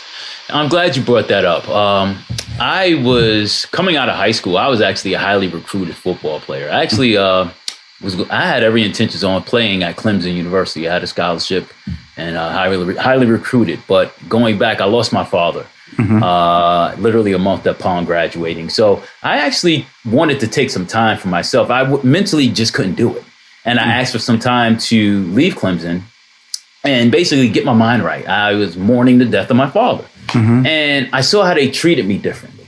Mm-hmm. See what I'm saying? Like mm-hmm. they were like, hmm, well, you you're committed, you know, use it as motivation to hit harder on the football field, etc. right, et right, they didn't right. care about my emotional well-being. Right. Mm-hmm. And it rubbed me the wrong way. Mm-hmm. So that's when I decided to go to a HBCU. Now I always had interested because I grew up watching School Daze in a different world, and I Mm-hmm. was always intrigued. I was like, "Wow, that's amazing!" Like, wow. So I went to Morgan State, went for a visit, and fell in love. And it was the best decision, me personally, that I ever made because I was able to be around like-minded individuals, but that had other interests. Like I was around friends that wanted to be engineers, chemists, uh, you know, other business professions. Whereas at a PWI, most of the black faces that I saw were just athletes. Mm-hmm. They weren't uh, trying. They didn't have any interest in other professions. So it was a it was a very interesting and great developmental stage for myself because I was able to find out who I was as a man, not just an athlete. And we'll kind of get into that later on what why I started the brand architects. Mhm. But it's like it was I went through that personal experience in regards to developing as a man and being at a historically black black university, and this was in the 90s, like you said. You know, I go to Morgan now, it's like I'm in awe. I'm like, wow, they put all this money, like the campus looks nothing like Right, right, right. But you know, the experience was definitely mind-boggling. And like you said, now all of a sudden everybody sees the I call them the hidden gems of mm-hmm. our society, the HBCUs. Mm-hmm. And I'm proud. I'm glad now people are finally giving them the credit that they deserve. Because they also need that the support, you know, they that they haven't been getting for so long. That's really it's interesting that you say how you can see a campus change, and when you went to I know I, I- I graduated at PWI, which was a, a, a University of Houston uh, Cougars, and he, uh, eighty three uh, slot Phi Slama Jama, Clyde Drexler and uh, I remember Hakeem those days, Olajuwon. Them my the king- Them my the boys, Dream. You know, uh, they they lost the championship. I still don't have the ring, so I, I could not pay myself. I Hey, you can still brag about it. I, I, I, I say I went there, but I couldn't put a ring on my finger, man. The, the way they lost that 83 championship, right. man. It Trust was so you'll take credit for it. I take credit for it. I tell you, those my boys, though. But when you, but you, you're absolutely right. I remember uh, when I was at the University of Houston, there was about 35,000 students on campus. It was probably about 2,000 black people. But it looked like it was a ton of us. But until you actually went to, uh, went and found out how many it really was of us. But it tends to be that the case of where if you go to uh, uh, HBCU, everybody on there are representative of who you are and who you can be. And it feels like a, a much more communal format. But again, when you see the NBA and you, uh, do what they did on Sunday. You know, the, the HB, the court was HBCU. You see the donations they make, you know, how, how inspiring. I, I'm, I'm just saying, man, you know, I didn't go there, but wow, I have to say wow when I see that. It's unique, Rushion, and I'm gonna be honest with you. There, 30 years upon leaving Morgan State, there are people we still like. I tell everyone when you go to a PWI, mm-hmm. you don't know a homecoming until you go to HBCU. Homecoming. Yes, yes, yes. Okay, yes, yes, yes, it's yes. to- it's a totally different experience. and I have friends that went to PWIs, and when they they come to our homecomings, they're in awe. Right. They're like, "Wow, I should have came to an HBCU." Right, right, and, and I'm glad you brought that up too we there's not just that family love, but we also still do business together. Mm-hmm. See, that's mm-hmm. critical. Mm-hmm. That's critical. Like I get my advice from black doctors that graduated from Morgan. Mm-hmm. I know I know black judges that went to Mm-hmm. Morgan. Like if I need that, that is unique, and I cherish it because I could talk to people that can relate to me as a black man, but also make that connection on a professional level. You see what I'm saying? Right. Where Mhm. I could like, okay, you know, everybody's talking about the vaccine now. Like, okay, should I take it or not? I have four professional black doctors that I could call to that I went to Morgan State with. Right. And they're going to give me the straight up honest answer. Yes, you know, take it. I've known them for 30 years. And we do, I got an individual that I'm doing with, he's a Secret Service agent. Mhm. And I'm actually consulting him now because he wants to do something about mental health. And we're Mhm. going to talk about that later, especially in the black community. Yes. So it's like, you know, it's not just a family, it's a family, but it's also business unification, I call it as well, too. Absolutely. I'm, I'm gonna let you know I cheated though, Antone, because see, I went to University of Houston and I could walk down to Texas Southern University, all right? And then I could drive 45 minutes to Prairie View A&M. So I cheated, Antone. I cheated. Now, I was gonna lie to you. I Take it cheated. in. I know those homecomings were something. You, we listen, good thing they didn't have social media back then, right? Absolutely, absolutely. I cheated. I'm just gonna let you know. He said, Rushion, what you talking about? Yeah, brother. I walked right down to Texas Southern University and drove 45 minutes up to Prairie View Panthers. The Hey, Tigers and the Panthers. They probably thought you went there. Absolutely. The Tigers and the Panthers had this cougar right here locked up.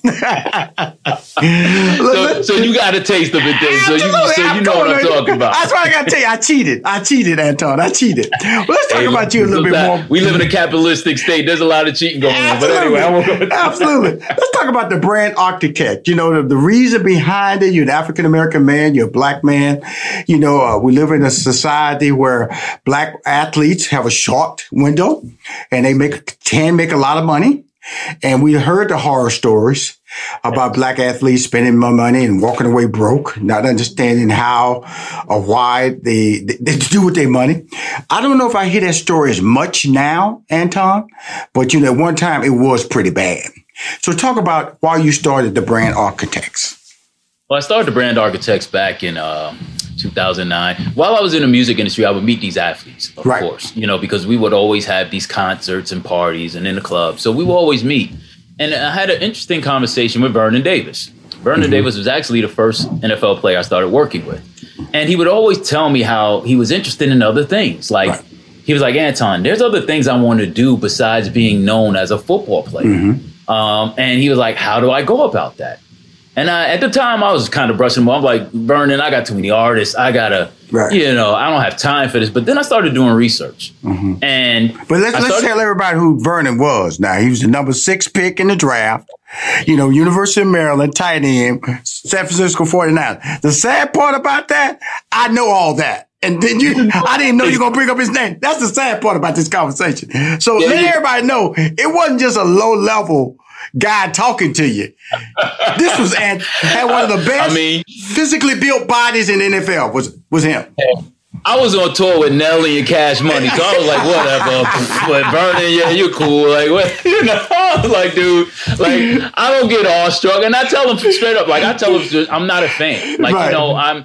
I've been on tour with Prince. I've been on. I've been around. Brian McKnight's been to my house. Like Right, I'm right. like, Mm. okay, I don't get into all that. It's Mhm. about the person. You know, Mhm. that's what matters to me. Right. And when I started doing the research, I saw similar, a lot of similarities between artists and athletes Mm-hmm. and how the record label pretty much sucks the artist dry, runs them like literally one week you're relevant, the next week you're not. And I started seeing that, and I sat back and I did the research. And athletes. And I met I met an athlete. I won't say his name. He's a Hall of Famer, Mm-hmm. and I met him at Super Bowl event. And I mean, when I saw what he was going through in regards to mental health, Mm-hmm. financial, uh, just identity crisis in Mhm. regards to, and he had a conversation. We had a very in depth conversation. He said, Antone, there's so many things I would have done differently while I was still playing than now. And see, and that's the thing why I started the brand architects. I was like, okay, you know what? These young men, like we said, they come from, they go, they're, they're instantaneous. They get money like out of nowhere. I mean, a lot of them come from nothing. So they're instantaneous. They're instantly, I'm sorry, put into a situation where they got all this money, but Mhm. also they have a lot of relevancy. It's like, okay, now people know your name. Like you said, you know Vernon Davis. He ran the 4.3840. Mhm. You know, he was the fastest tight end. Mhm. But what else do we know about Vernon Davis? Mhm. Nothing. We just Mhm. know the athlete side. Right. And see, you're not going to be an athlete your whole career. Let's Right. be honest here. That's a short period of time. Vernon was in the league for uh, 11 years. That's a rarity. You're Mhm. lucky to get five years in the NFL now. Let's be honest here, especially now. Now it's three to five years. Right. So, what are you going to do with this platform to make a transition? That's the been the issue, Rushion. Is a lot of guys they they get I call it the trap, and this is where I'm gonna get real deep. Okay, a lot of them depend on their agents to, uh, I guess you could say, take care or run things for them. That's the number one makes. That's the number one mistake that they make. I'm gonna just be honest with you. Your agent should only negotiate your contracts between you and the teams. They shouldn't have anything to do with your marketing, your branding, because first off, okay, most agents don't even care about what you want to do. It could be painting, it could be pottery. Like Vernon was into painting. And now he wasn't a Picasso, but since it was Vernon Davis and San Francisco loved him so much, we did art exhibits. You know, we did fashion stuff. We did, you know, home decor. Vern, Vernon was not known as being the Renaissance man as he is now.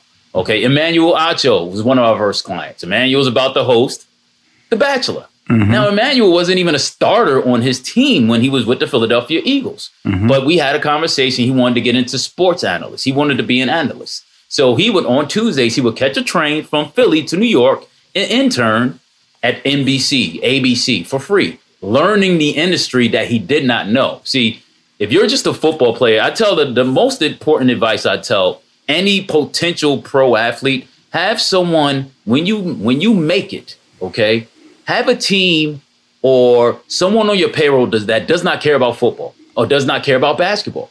They care about okay, what you're going to do when you're done playing. Because you have to do it while you're in the league. That's when you have relevancy. That's when the opportunities are going to be there for you. Not when you're not when it's over. See, a lot of them the mistake that they make, a lot of them get trapped into they get convinced into waiting. Oh, don't worry about that until you're done playing. Well, you don't know when you're done playing. It takes one weekend that you get hit and it's over. And now, even with the salary cap structure, okay, you could be making a league minimum. A team doesn't even want to pay you because you you're league minimum. Now you you get aged out. A lot of players get aged out that you don't hear about. And then that on that will onset to mental issues too, because now all these people that were around them, they're gone, including their agent. And, and a lot of them think they they they they um they work for their no, the agent works for you. He's not your boss. Let's be honest. That's the number one thing. A lot of these guys, the worst thing that I hear a lot of these athletes say, "Oh, let me talk. Like, ask my agent." Why? Why you have to talk? No, you need to tell your agent, "This is what I'm gonna do. I'm gonna hire an outside marketing branding firm that's gonna focus on my lifestyle branding, my image, not my football image. Two totally different things." And exactly right, because like I said, you know, these agencies that you sign with, whether they're, C- I know them all, you know, William Morris, CAA, you know, uh, UTA, and they've all developed little sports divisions. And so what they don't do is day to day. They're not there with you. They won't talk to you three or four times a day. What you have to do if you want somebody that, that know your brand, know your interests, know your good days and your bad days, not somebody who shows up at game time, high fives you, pointing at you from the stand. That's not a person that's going to carry you to the next level. And that's the part that they, they make the mistake on because they allowing these people to make financial decisions and career decisions for them. That, like you said, one bad moment. And let's take the salary cap this year with the NFL. It has, this is a billion dollar industry. And guess what? The cap was reduced, which means the cap, instead of going up, it was reduced, which is crazy. All right. So that means that athletes are being cut right now, not because they're, they don't have the ability to play in the NFL. It's because a billion dollar industry has made a decision that they need to reduce the salary cap, which means that players are being cut right now and will take less money for the 2021-22 season because of the salary cap. This is, this is what you're talking about, the business side. And that's what you try to protect your athletes and your friends. Yes. Moving forward. Yes. Because I take it personal. You know, it's a sob story. Like, you know, half of our roster, Rushion, are retired guys. Mm-hmm. They've been out the league three, four, five years. Mhm. That shows the value on what we do because once we once I sign a client, I tell them first off, first off, I don't care about football and NFL. I don't. I don't even I haven't been to a game in five years. Mm-hmm. I don't need to go. I'll be honest with you. I know I've got guy, I have a guys playing the Super Bowl. I don't need to go for that. I my job and my team's job is to keep you relevant Monday through Friday. Okay. You know, let's get you in the room. You got these fans cheering for you on Sunday. Let's make you relevant. Let's make sure you're in the room with them on Tuesday. Right. Let's utilize your base to create to increase your personal value. Okay. See, there's a difference. And even now with the league, let's be honest, the league is all about their brand. You have the brand, the NFL brand, and you have the team and their brand. The more value you put on your individual brand, the actual more value it creates for your agent. Because guess what? It's like I tell people, you have LeBron fans, you don't have Laker fans. Wherever LeBron goes, his fan base is going with him. Yes, Tom yes, Brady yes. scenario. Yes. These are, you know, these are big time examples, but it's like if you create your own individual brand, it follows you while you're in the league. But guess what? Most importantly, when you're done with the league. But you use you have to utilize the platform now. You have to. The, the interesting part about it, because we're on the same page, because we, we, we're talking about media now. We, we're seeing brands that really, uh, in some ways, are bigger than the football teams. Okay, especially from a football perspective, we're seeing it being challenged now by by uh, by uh, uh, Dwayne Watson and uh, Houston Texans, and also Russell Wilson up in Seattle Seahawks. And you know, you get that little racism type statement, uh, where they should keep their mouth shut, huh? Okay. Uh, Keep your mouth shut. Who, who, who we talking about here? You know, and, and usually the person who's saying that was the most vocal person in sports, but now they want to tell athletes who happen to be color of color, they should keep their mouth shut. With social media and we see how athletes are now becoming more and more engaged in entertainment, entertainment productions.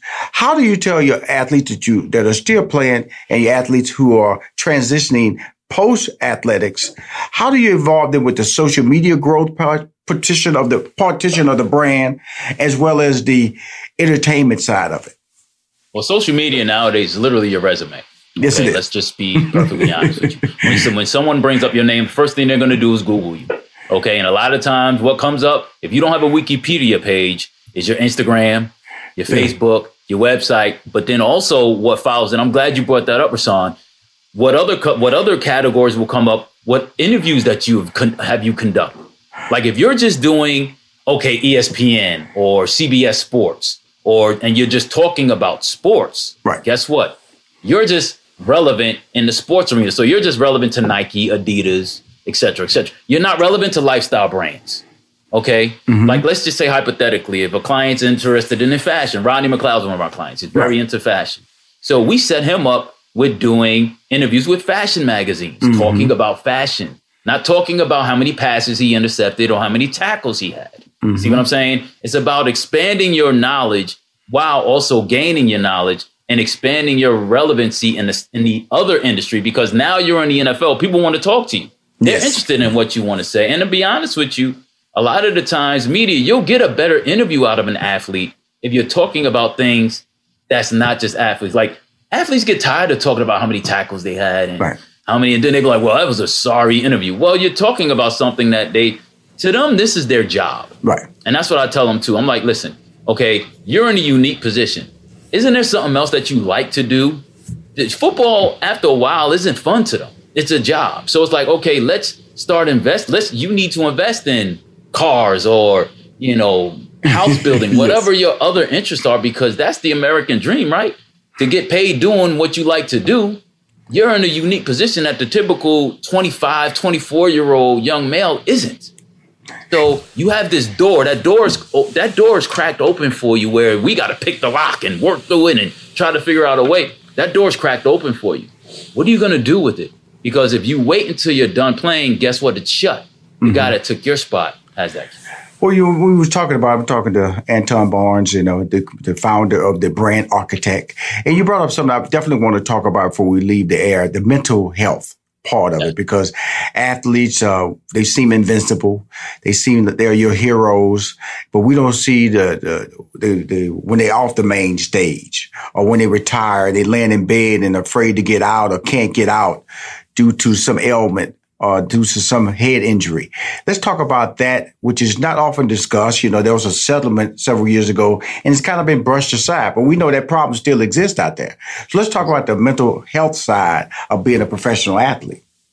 The mental health side is very, very. It's it's brushed under the the league doesn't really want that to get as much shine as it deserves. You Mhm. know, let's be honest here. And then especially amongst our black athletes, we all know, and it's the you know the black community is a stigma that we're already fighting through.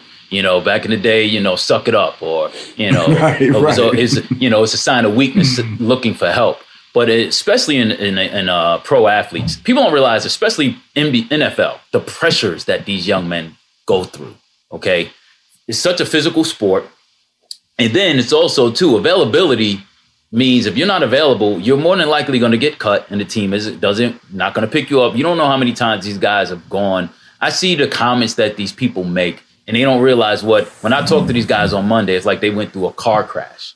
Literally, it's it's been proven that their body has been through a car crash.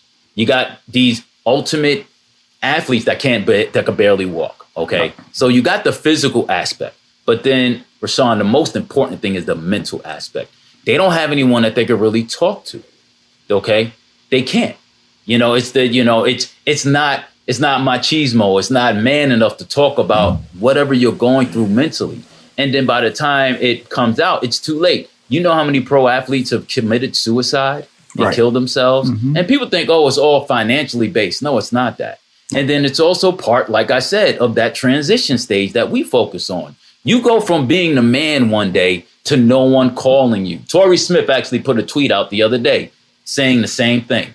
You know, he's like, listen, you know, one day you're the man, everybody's calling you, everybody's available. The next day, nobody's answering your call.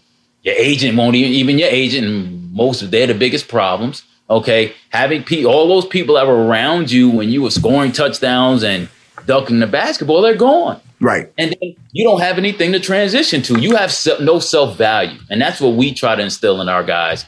You have to have self value in you as a person, not just an athlete.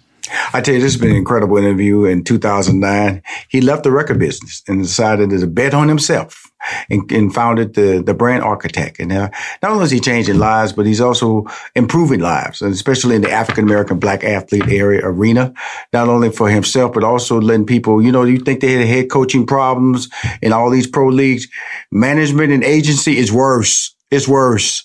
And, uh, and, and gentlemen like Antone are very important in breaking down those walls. And I, I want to thank you for coming on Money Making Conversation, Mr. Barnes. well, thank you, man. I appreciate having you having me on. And hey, listen, anytime you know, anytime you It- it call, be- I'm I'm be telling you something. I'm telling you, Antone, it gonna be because I, man, I'm telling you something. We could have. It's like 30 minutes. We've been talking. We need more time. We got- we need a part two Because we hadn't We even talked about the PGC yet. You know, that was part of the stuff off air. We said we're gonna talk about PGC. And so the whole experience. And so know that we're gonna get back on the line real quick here, probably around draft time, a little bit after that. Come back on the show and I, I consider you a friend, my brother. He has like some barbershops in the DC area. So, you know, the COVID died down. I'm gonna be back out there often like I was previously, and we're gonna connect. But uh, importantly, most importantly, I just wanted to share your story about the brand architect, who you are, and uh, and, and and and how you are changing the game. And I appreciate you. I appreciate it. And hey, listen, I'm trying to keep over there. You're a trailblazer yourself, so it's always a privilege to be on here with you. Thank you. If you want to hear more Money Making Conversations interviews, please go to moneymakingconversation.com. I am Rushion McDonald. I am your host. We will be right back with more money making conversations with your host, Rushion McDonald. Hi, I'm Rushion McDonald, the host of Money Making Conversation. The Cafe Mocha Swag Award is a celebration of black men who are making a difference in our community by empowering others to reach their life goals. From civic leaders, businessmen, activists, celebrities, and everyday dads. The Cafe Mocha Swag Award winner this week is Q Parker, a Grammy Award winning member of the Group 112. The Q Parker Legacy Foundation has a mission of using family engagement and social empowerment to strengthen families throughout the city of Atlanta to generate stronger communities.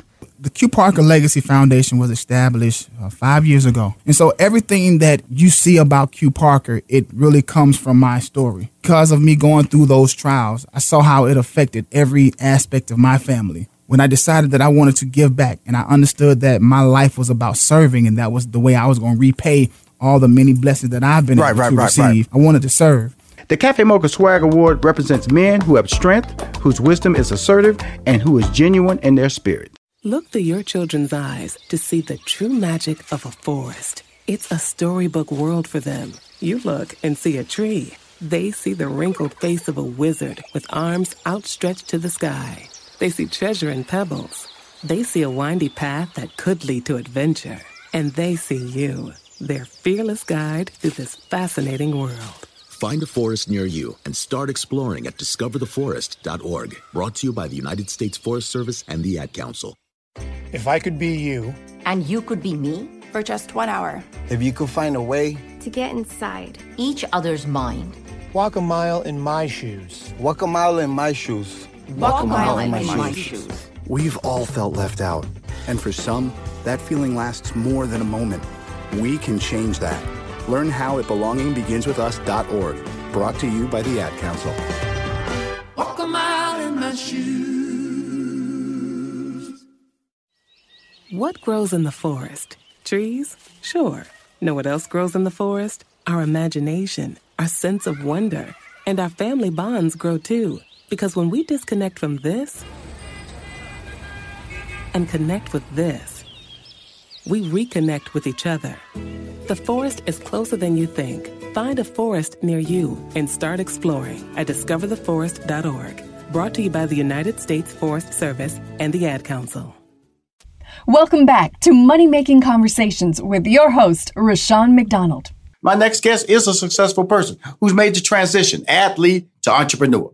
You hear so many horror stories about athletes, not Lawrence Sidbury Jr., a former 2009 fourth round draft pick of the Atlanta Falcons. He graduated from Richmond University in Richmond, Virginia, and was part of that famed 2008 national championship team. Lawrence is on, I think that team was undefeated too. Lawrence is on the show today to discuss the importance of preparing for life after the NFL. Please welcome to Money Making Conversations, Lawrence Sidbury Jr. How you doing, my friend? I'm doing pretty good. Thanks for having me. Now, now, now, Lawrence, that team that you on, the 2008 national championship team, that team was undefeated, right? Uh, did they have any losses? Uh, not quite. We actually had a pretty trying season getting to the championship game. We mm-hmm. won a bunch of games in the beginning of the season, and we hit a rough patch, and we lost like three or four games in a row. We were kind of at a point where you know we actually called a players only meeting, and we just we had to you know galvanize everybody, and we had to win every game, you know, to the end of the season. Pretty much every game was like a playoff game, and we just, you know, we pulled it out game after game after game, got into the playoffs and won each game. Finally, we won. Uh, we beat uh, Montana in uh, in Chattanooga. That's where the championship game was at that point. Mm-hmm. and that brought the first first championship home in uh, school history. Right now, I hear that a lot uh, in sports. The team only meeting, players only meeting. I'm assuming this is a players only meeting, right? What, Absolutely. Without, you know, giving away names, I'm asking for names. What is the purpose of a players only meeting? And, uh, and why, what, what was accomplished out of that players only meeting that you guys did that led to the run for the national championship in 2008? You know, sometimes, you know, you get to a point where a coach's voice can go stale. They, they coaching that, they coaching you every day. They telling you what you're doing wrong every day. Mm-hmm. You know, when you got a group of guys at some point, everyone has to hold each other accountable. It's really to the point where the coaches don't even matter because we we truly playing for each other. Right. And, um, you know, I, I wasn't really. The, I'm not really the vocal leader. I'm kind of a lead by action type person, but I was mm-hmm. kind of vocal at that point. Plus, and I had some aspirations after the season, so I kind of needed everybody. I, yeah, I need. I, I, wanted to win, but I kind of needed to happen to, to, keep going, so I get you know get more film out there for scouts to see. But right, right.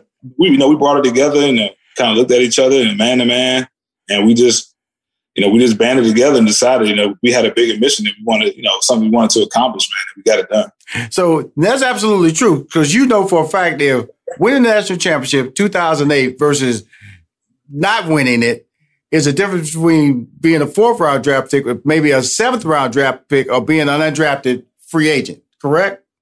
Especially especially at the level at which I played. Um, Mm-hmm. you know, we played at the FCS level, which is back then was called the one AA level. So Mm-hmm. we kind of we had to prove ourselves. You know, there's a there's a question about level of competition. Can you Right. play against guys from you know from the bigger schools? So you want to get as much film and as much tape out there as possible. Mm-hmm. And not only for myself, you know, us making that run, you know, gave other people on the team opportunities, you know, to get seen. And we had guys that signed as free agents uh, that played a few years in the league as well. So it just was a, it was big for everybody.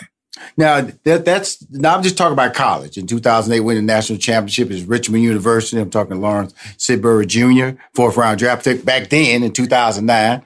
So preparing for the draft, how did you prepare for the draft? And then when you got drafted, how did that change your life financially? Um, he got me going way back machine. So come on preparing for the, the preparing for the draft was like it was a whirlwind for me because you know in college we actually played 16 games Mm-hmm. uh, with the regular season and the playoffs. Um, then it was I went I played in two All Star games. So I played in the Shrine game and I also played in the Senior Bowl. And I went, I did all that, and I went to New Jersey at Parisi Speed School, uh, where I trained for the combine. Mm-hmm. And uh, I, I went to the combine. And I ran the fastest 40 out of all the defensive ends there. I really was kind of tired. My body never really got a rest. Mm-hmm. Um, and then after that, this pro day workouts like what's going on right now. Mhm. So it's that whole gamut of things that had to be done before April. Then once you get drafted, you know, yeah, I got drafted in the fourth round. Uh, it was a considerable signing bonus. Then you No, no, kind no, of that's wake up one day. So- you wake so- up. so, you wake, know, I see it on you, TV. You wake up. You wake up one day and you don't have any money. You wake up the next day, you do have some money. So it it does change. Now, Lawrence, so so I, I you know, you have the first round. So did you have an idea through your agent what round you may go? Uh, I thought there was a chance that I would go in the second. Uh, But we were predicting anywhere between kind of two to five, and I happened to be the Falcons in the fourth round, pick 125. Okay, cool. So you sitting around, and- and- and I'm just going through the emotion because what happens is people in life have so many emotions. They have certain dreams, and when they don't, like you said, you thinking about the second, but now second pass, third pass. Where were you at emotionally, and then the people around you, where were they at emotionally prior to this election? Um, you know, I didn't really have too many people there. Mm-hmm. Actually, what I did the first day, because I thought it was a chance that I will go in the second round, I actually had coaches throughout my, you know, my life that was influential to me. Right. Uh, they sat with me the first day, knowing there might be a chance that my name get called at, uh, at the end of the second round. Mm-hmm. Um, and I did that kind of out of appreciation, man, because I had a lot of people help me along the way. Right. And I didn't I didn't know how to properly do that with my family, so I broke it up in two days. So they sat with me the first night. I was a little dejected at first. Then the second day Mhm. came. I didn't know what was going to happen. I didn't have many people at the house. Um, and then once my name got called, people started coming over, and the cookout started. Because I know, because this is going to air as we're leading up to the famed NFL draft. So I wanted to, I'm asking you some questions to understand that mindset. And so people can understand that mindset because, you know, they, they fly in the first round draft picks, you know, they get to walk on stage. But really the, the, the, the, the workhorses of this league is the people who are not the first round draft picks, the undrafted uh, draft picks. And so you drafted, you come on a team and Atlanta Falcons in the city of Atlanta, you still stay in the city of Atlanta, I'm assuming, correct? Right. Atlanta brought you in and you have not left. This is where you do your business. So what what were the positives other than just having a plan for the Atlanta Falcons? And what did they do to help you transition out of the NFL playing for the Atlanta Falcons? you know, I started working on my transition uh, while I was still active. So right, the uh, the Players Association and the league they have you know they have a bunch of programs that guys can take advantage of in the off season. They got business management, entrepreneurship programs. Guys can go back and get their degrees. Right. Um, there's internships and externships that you can do. So I tried to stay active um, as much as possible each off season. So even if I, you know, traveled, worked out, had fun, always made sure I did something to enrich myself. So I, I did two business management um, programs, one at Wharton Business School at UPenn and one at Kellogg Business School at, at Northwestern. I did Wow. those. I did two uh, internships, um, one with Under Armour and one at Events DC in Washington D.C. And then uh, prior to, the conclusion of my career, I actually started my MBA uh, while I was still playing at the University of Indiana online and finished it as soon as I got done. So mm-hmm. I just did a pretty good job of taking advantage of the resources that were there so that my transition would be a little bit easier. So I wouldn't get to the end and be like, okay, I'm done. Now what do I do? Because there's always that startup period. Well, there's always that period. I'm sorry. We just have to kind of figure it out. So right. why not try to get it figured out a little bit early so you're not caught behind the eight ball once those checks stop? But so many get caught behind the eight ball. So many don't see the end coming. Is it is it is it just youth? Because you seem to have figured it out. You know, you played and you realized that hey, there is a stopping point to this. Let me take this money and not spend it on everything or every good party or every good uh, car or every good house. You want those things. What was it? Was it role models on the team or just you know your your, your parenting background that allowed you to be able to uh, support these ideas and see things a lot clearer than the average person your age? Um, I, I look a combination of all of that. Um, mm-hmm. I did have you know both my parents were there, uh, which is you know today's world, unfortunately, not as common. Mm-hmm. Uh, so they did teach me a lot, kept me grounded. Uh, I did develop relationships within the locker room with, you know, guys, you know, that were a little bit smarter, you know, vets that, you know, mm-hmm. were kind of moving, you know, outside of football, but not, not really doing too much. You don't want to be seen as someone who just not focus on your craft. Mm-hmm. But the fact is, there's, there's going to be an end there's only one player that's playing well into his 40s right now, and that's Tom Brady. Everyone else is, you know, you're going to you're going to retire. The game's going to be done with you before you're done with it. Right. Um, but there's also, to your point, there's a the guys are getting a lot smarter. You know, you're seeing guys kind of walking away early. Yes. They don't want to. They don't want to damage their bodies as much. Mm-hmm. You know, this guy's taking advantage of some of these programs. Mm-hmm. Um, probably not as much you know, as when they get done. But there are guys who focus on, you know, what's going on after because they understand the business. Like the right. business of the league is right. they're telling you about it every day on TV. Guys right. losing their jobs because of contract situations or right. cap room, not necessarily because of their talent, because of the business. So you got to respect it as a business and you got to handle your business. Right. Now, you you grew up, your career grew up in the era of social media. Uh, you know, you know, I, I, I know when I was managing Steve Harvey, uh, when social media, we we had like a big old fan club about a million people. We didn't even give a hoot about social media because we had fan club members. Now, you did. I'm sure you use social media as a player, and now you as a as a businessman. You're a businessman. How do you use social media to grow your business or promote your business? Um, I'm still uh, still trying to figure that out uh, mm-hmm. because I'm in the transportation transportation industry. Mm-hmm. So there's really not much social media needed. And I, and I'm saying that because I'm, I'm young in this game. I'm less than a year in.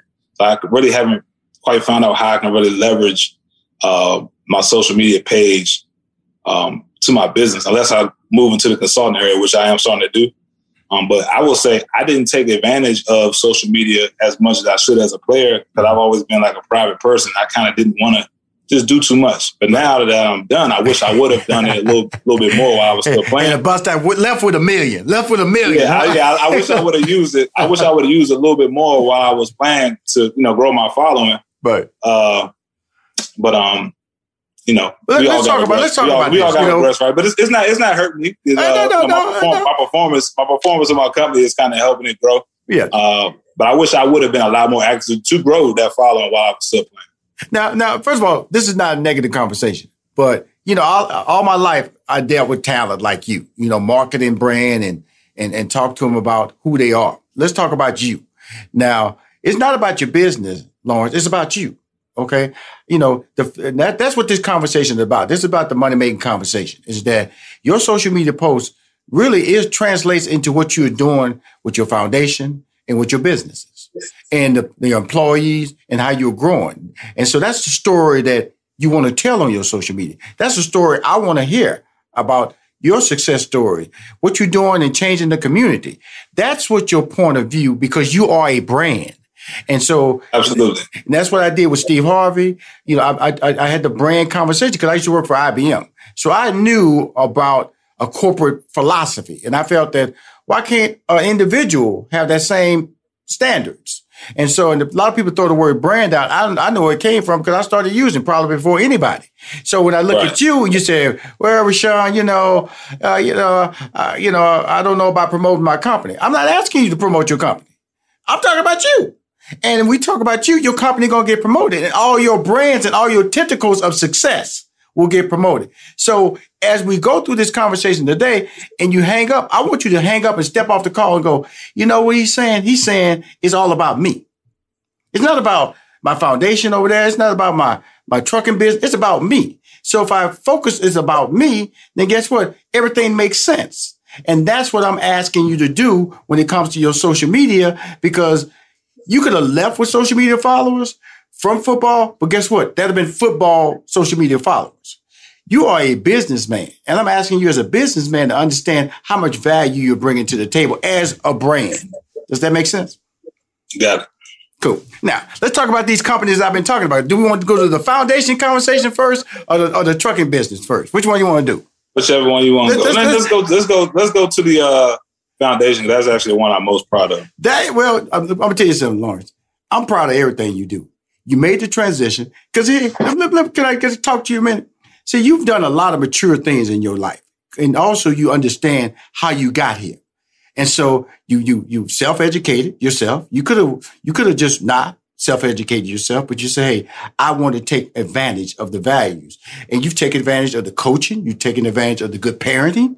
And then you got over here and you took advantage of being drafted by the Atlanta Falcons. So you have a, you have a DNA inside of you is that if you give you an, an option, you're going to use it to be a positive.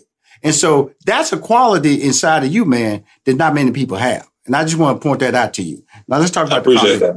Now, I want you to hear that, man, because a lot of people, I get to talk to a lot of people. I get to, uh, and I've had a lot of layers of success in my life, and I've been successful with a lot of different people, actors and entrepreneurs and business owners and corporate leaders and all that. The quality that stands out to you, and I was happy to get back on the, you know, do another interview with you, was to tell you that because you're a grinder. And a grinder, and oftentimes doesn't appreciate what they are accomplishing. And so you say, I'm really proud of the foundation. No, brother, I'm proud of the foundation because you've taken time to give back, but also you're employing people. You're paying taxes. You're being a functional person that this country often says about people of color don't do. So I'm proud of you, man. Thank you, man. I appreciate that. now let's talk about this foundation. All right. How did it start and why? man, it's actually the foundation is something that I've been wanting to do for a long time. When I when I played, I battled with start my own foundation or partner with somebody. So when I was a player, I partnered with big brothers, big sisters. But now that I'm, you know, I've done, um, I still had that urge just to want to just empower people to just know that, man, you really can do anything you set your mind to. There's, there's no limits, hence the name Zero Limitations Foundation. A lot of times people may lack an example they may not have the drive. And you might can say or show somebody that one thing that can spark them into greatness. All right. And, uh, I, and that's really that's really what I believe. I tell my friends all the time. Sometimes they think I'm preaching that, but I really just truly believe you can do anything. You can do anything you set your mind to. Right. But some sometimes people just need they may need that one thing, that little bit of help. Right. So, uh, you know, we we we started with a, a food giveaway around the holiday time. Um, you know, because of COVID and people, you know, just you know, there's food insecurity. But as we move forward, now we're going to be really working towards programming, uh, scholarships, uh, mentorship programs, and just and I'm really passionate about just developing people. Mm-hmm. I, I, just I just feel like everyone can do their best. There's a place for everybody in this world to be successful, contrary to popular belief. And with that being said, zero limitation. That's a powerful yes. term. How did you come up with that? You know, actually, I named it the Lawrence Sidbury Jr. Foundation. First, my guy told me, he told me, man, you need you need something else, you know, something catchy. So it took me a few days to uh, to come up with it. Right. And I, I'm, and at first I was thinking no limits. He's like, man, you can't use that. Master right. P might come after you. Oh, he so, will come after you. Yeah, Master P will come after you. He said, Master P might come after you. So Zero Limitations Foundation. Once once I said it the first time, that was it. And it, right. It, uh, that was it. That's how I came up with it. Okay, cool. Now that's awesome. Now, how does one become a part of it? Is it is it the age group that you're dealing with, or is it an annual event? Is it a summer event? What exactly comes out of the your foundation? So right now, we're going to keep everybody updated on programming. So right now, the first thing we have going on, we partner with a high school um, where we're gonna actually be. I'm actually gonna be giving scholarships to Okay. uh, some of the students who perform well. Mhm. Um, and they have aspirations to go to college, and we're gonna help. We're gonna help quell some of their financial needs. Uh, Mhm. Eventually, one day, I want to get to the point where I can pay someone's entire scholarship, but we're not there yet. We're working there, but we're gonna start with these scholarships first, and we're gonna start uh, some mentoring programs uh, throughout the summer. So just keep. Um, you can you can visit us at zerolimitations.org, Mhm. and uh, you can sign up and put your email in. You can also donate there, and we'll keep everybody abreast on the programming that we have coming up. Okay. Uh, you're you're a planner and you're a goal setter. You will get there. I I know that about you. Now you're playing football. You're tackling people. You got the you got that little spin that you came up with. Tell us about that that little that little spin that you came up with. Did you was it in You wanna college or you develop it in the you pro? want to know what? You want to know what? I actually I have us have a little football conversation. So like, my head coach at the time, Mike Uh-huh. London, um, he's like, man, the scouts are looking. They know you fast. They know they know you you trying to get around the head. But you need a counter move. So I'm like, dang, I'm sitting there thinking, what can I work on? at the time, you know, one of my, well, two of my favorite rushers at the time. Actually, I got to play with one of them. Was Dwight Freeney and Robert Mathis. And everyone knows if you watch Indianapolis Colts, Come on you now. know, those, you know, those two guys had this. I, I was in college at the time, so I was like, damn, maybe I can do that. Uh-huh. So one day at practice, I just I just tried it and it worked. And after that, it just that's that's the move I went to when I was in school. Well, you know, you know, some you make me sick, Lauren. You you so Why? you don't you don't tell the truth about how talented you are. Well, you know, I was just in practice and I just did That's the really, move. but that's really how it happened. Okay. Like, okay, but you were the fastest defensive end in combine. Okay, you know you you you you just can't do that. I'm telling you something. It's a whole lot of people wish they could just do a spin move and go to a quarterback eh, or stop a running back. So you are we we gonna we gonna we gonna have a relationship because what I'm gonna get you to start doing, man, is it's all right to be prime time. It's all right. You know, you know, you know, they, you know, they say in church favor ain't fair. So I guess I, I thank God for that.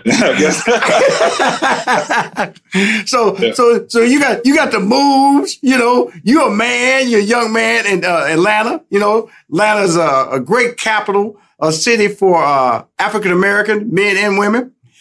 When did you make the decision, man? Like you said, you thought the process. You knew you weren't going to play it, but the business that you're doing now, how did that come about? Actually, it, it started in COVID. Um, prior, you know, before I got out the league, I was already starting to invest in some real estate, actually flipping some properties uh, back in Maryland, where, I, where I'm from. And uh, you know, I had a deal go south. I was going to do my first project here in Southwest Atlanta, and you know, where everything shut shut down, like you know, about, basically about a calendar year from from today. You know, the real estate market is doing well now, but everyone was not everyone was certain how things would go. So a lot of banks were pulling funding.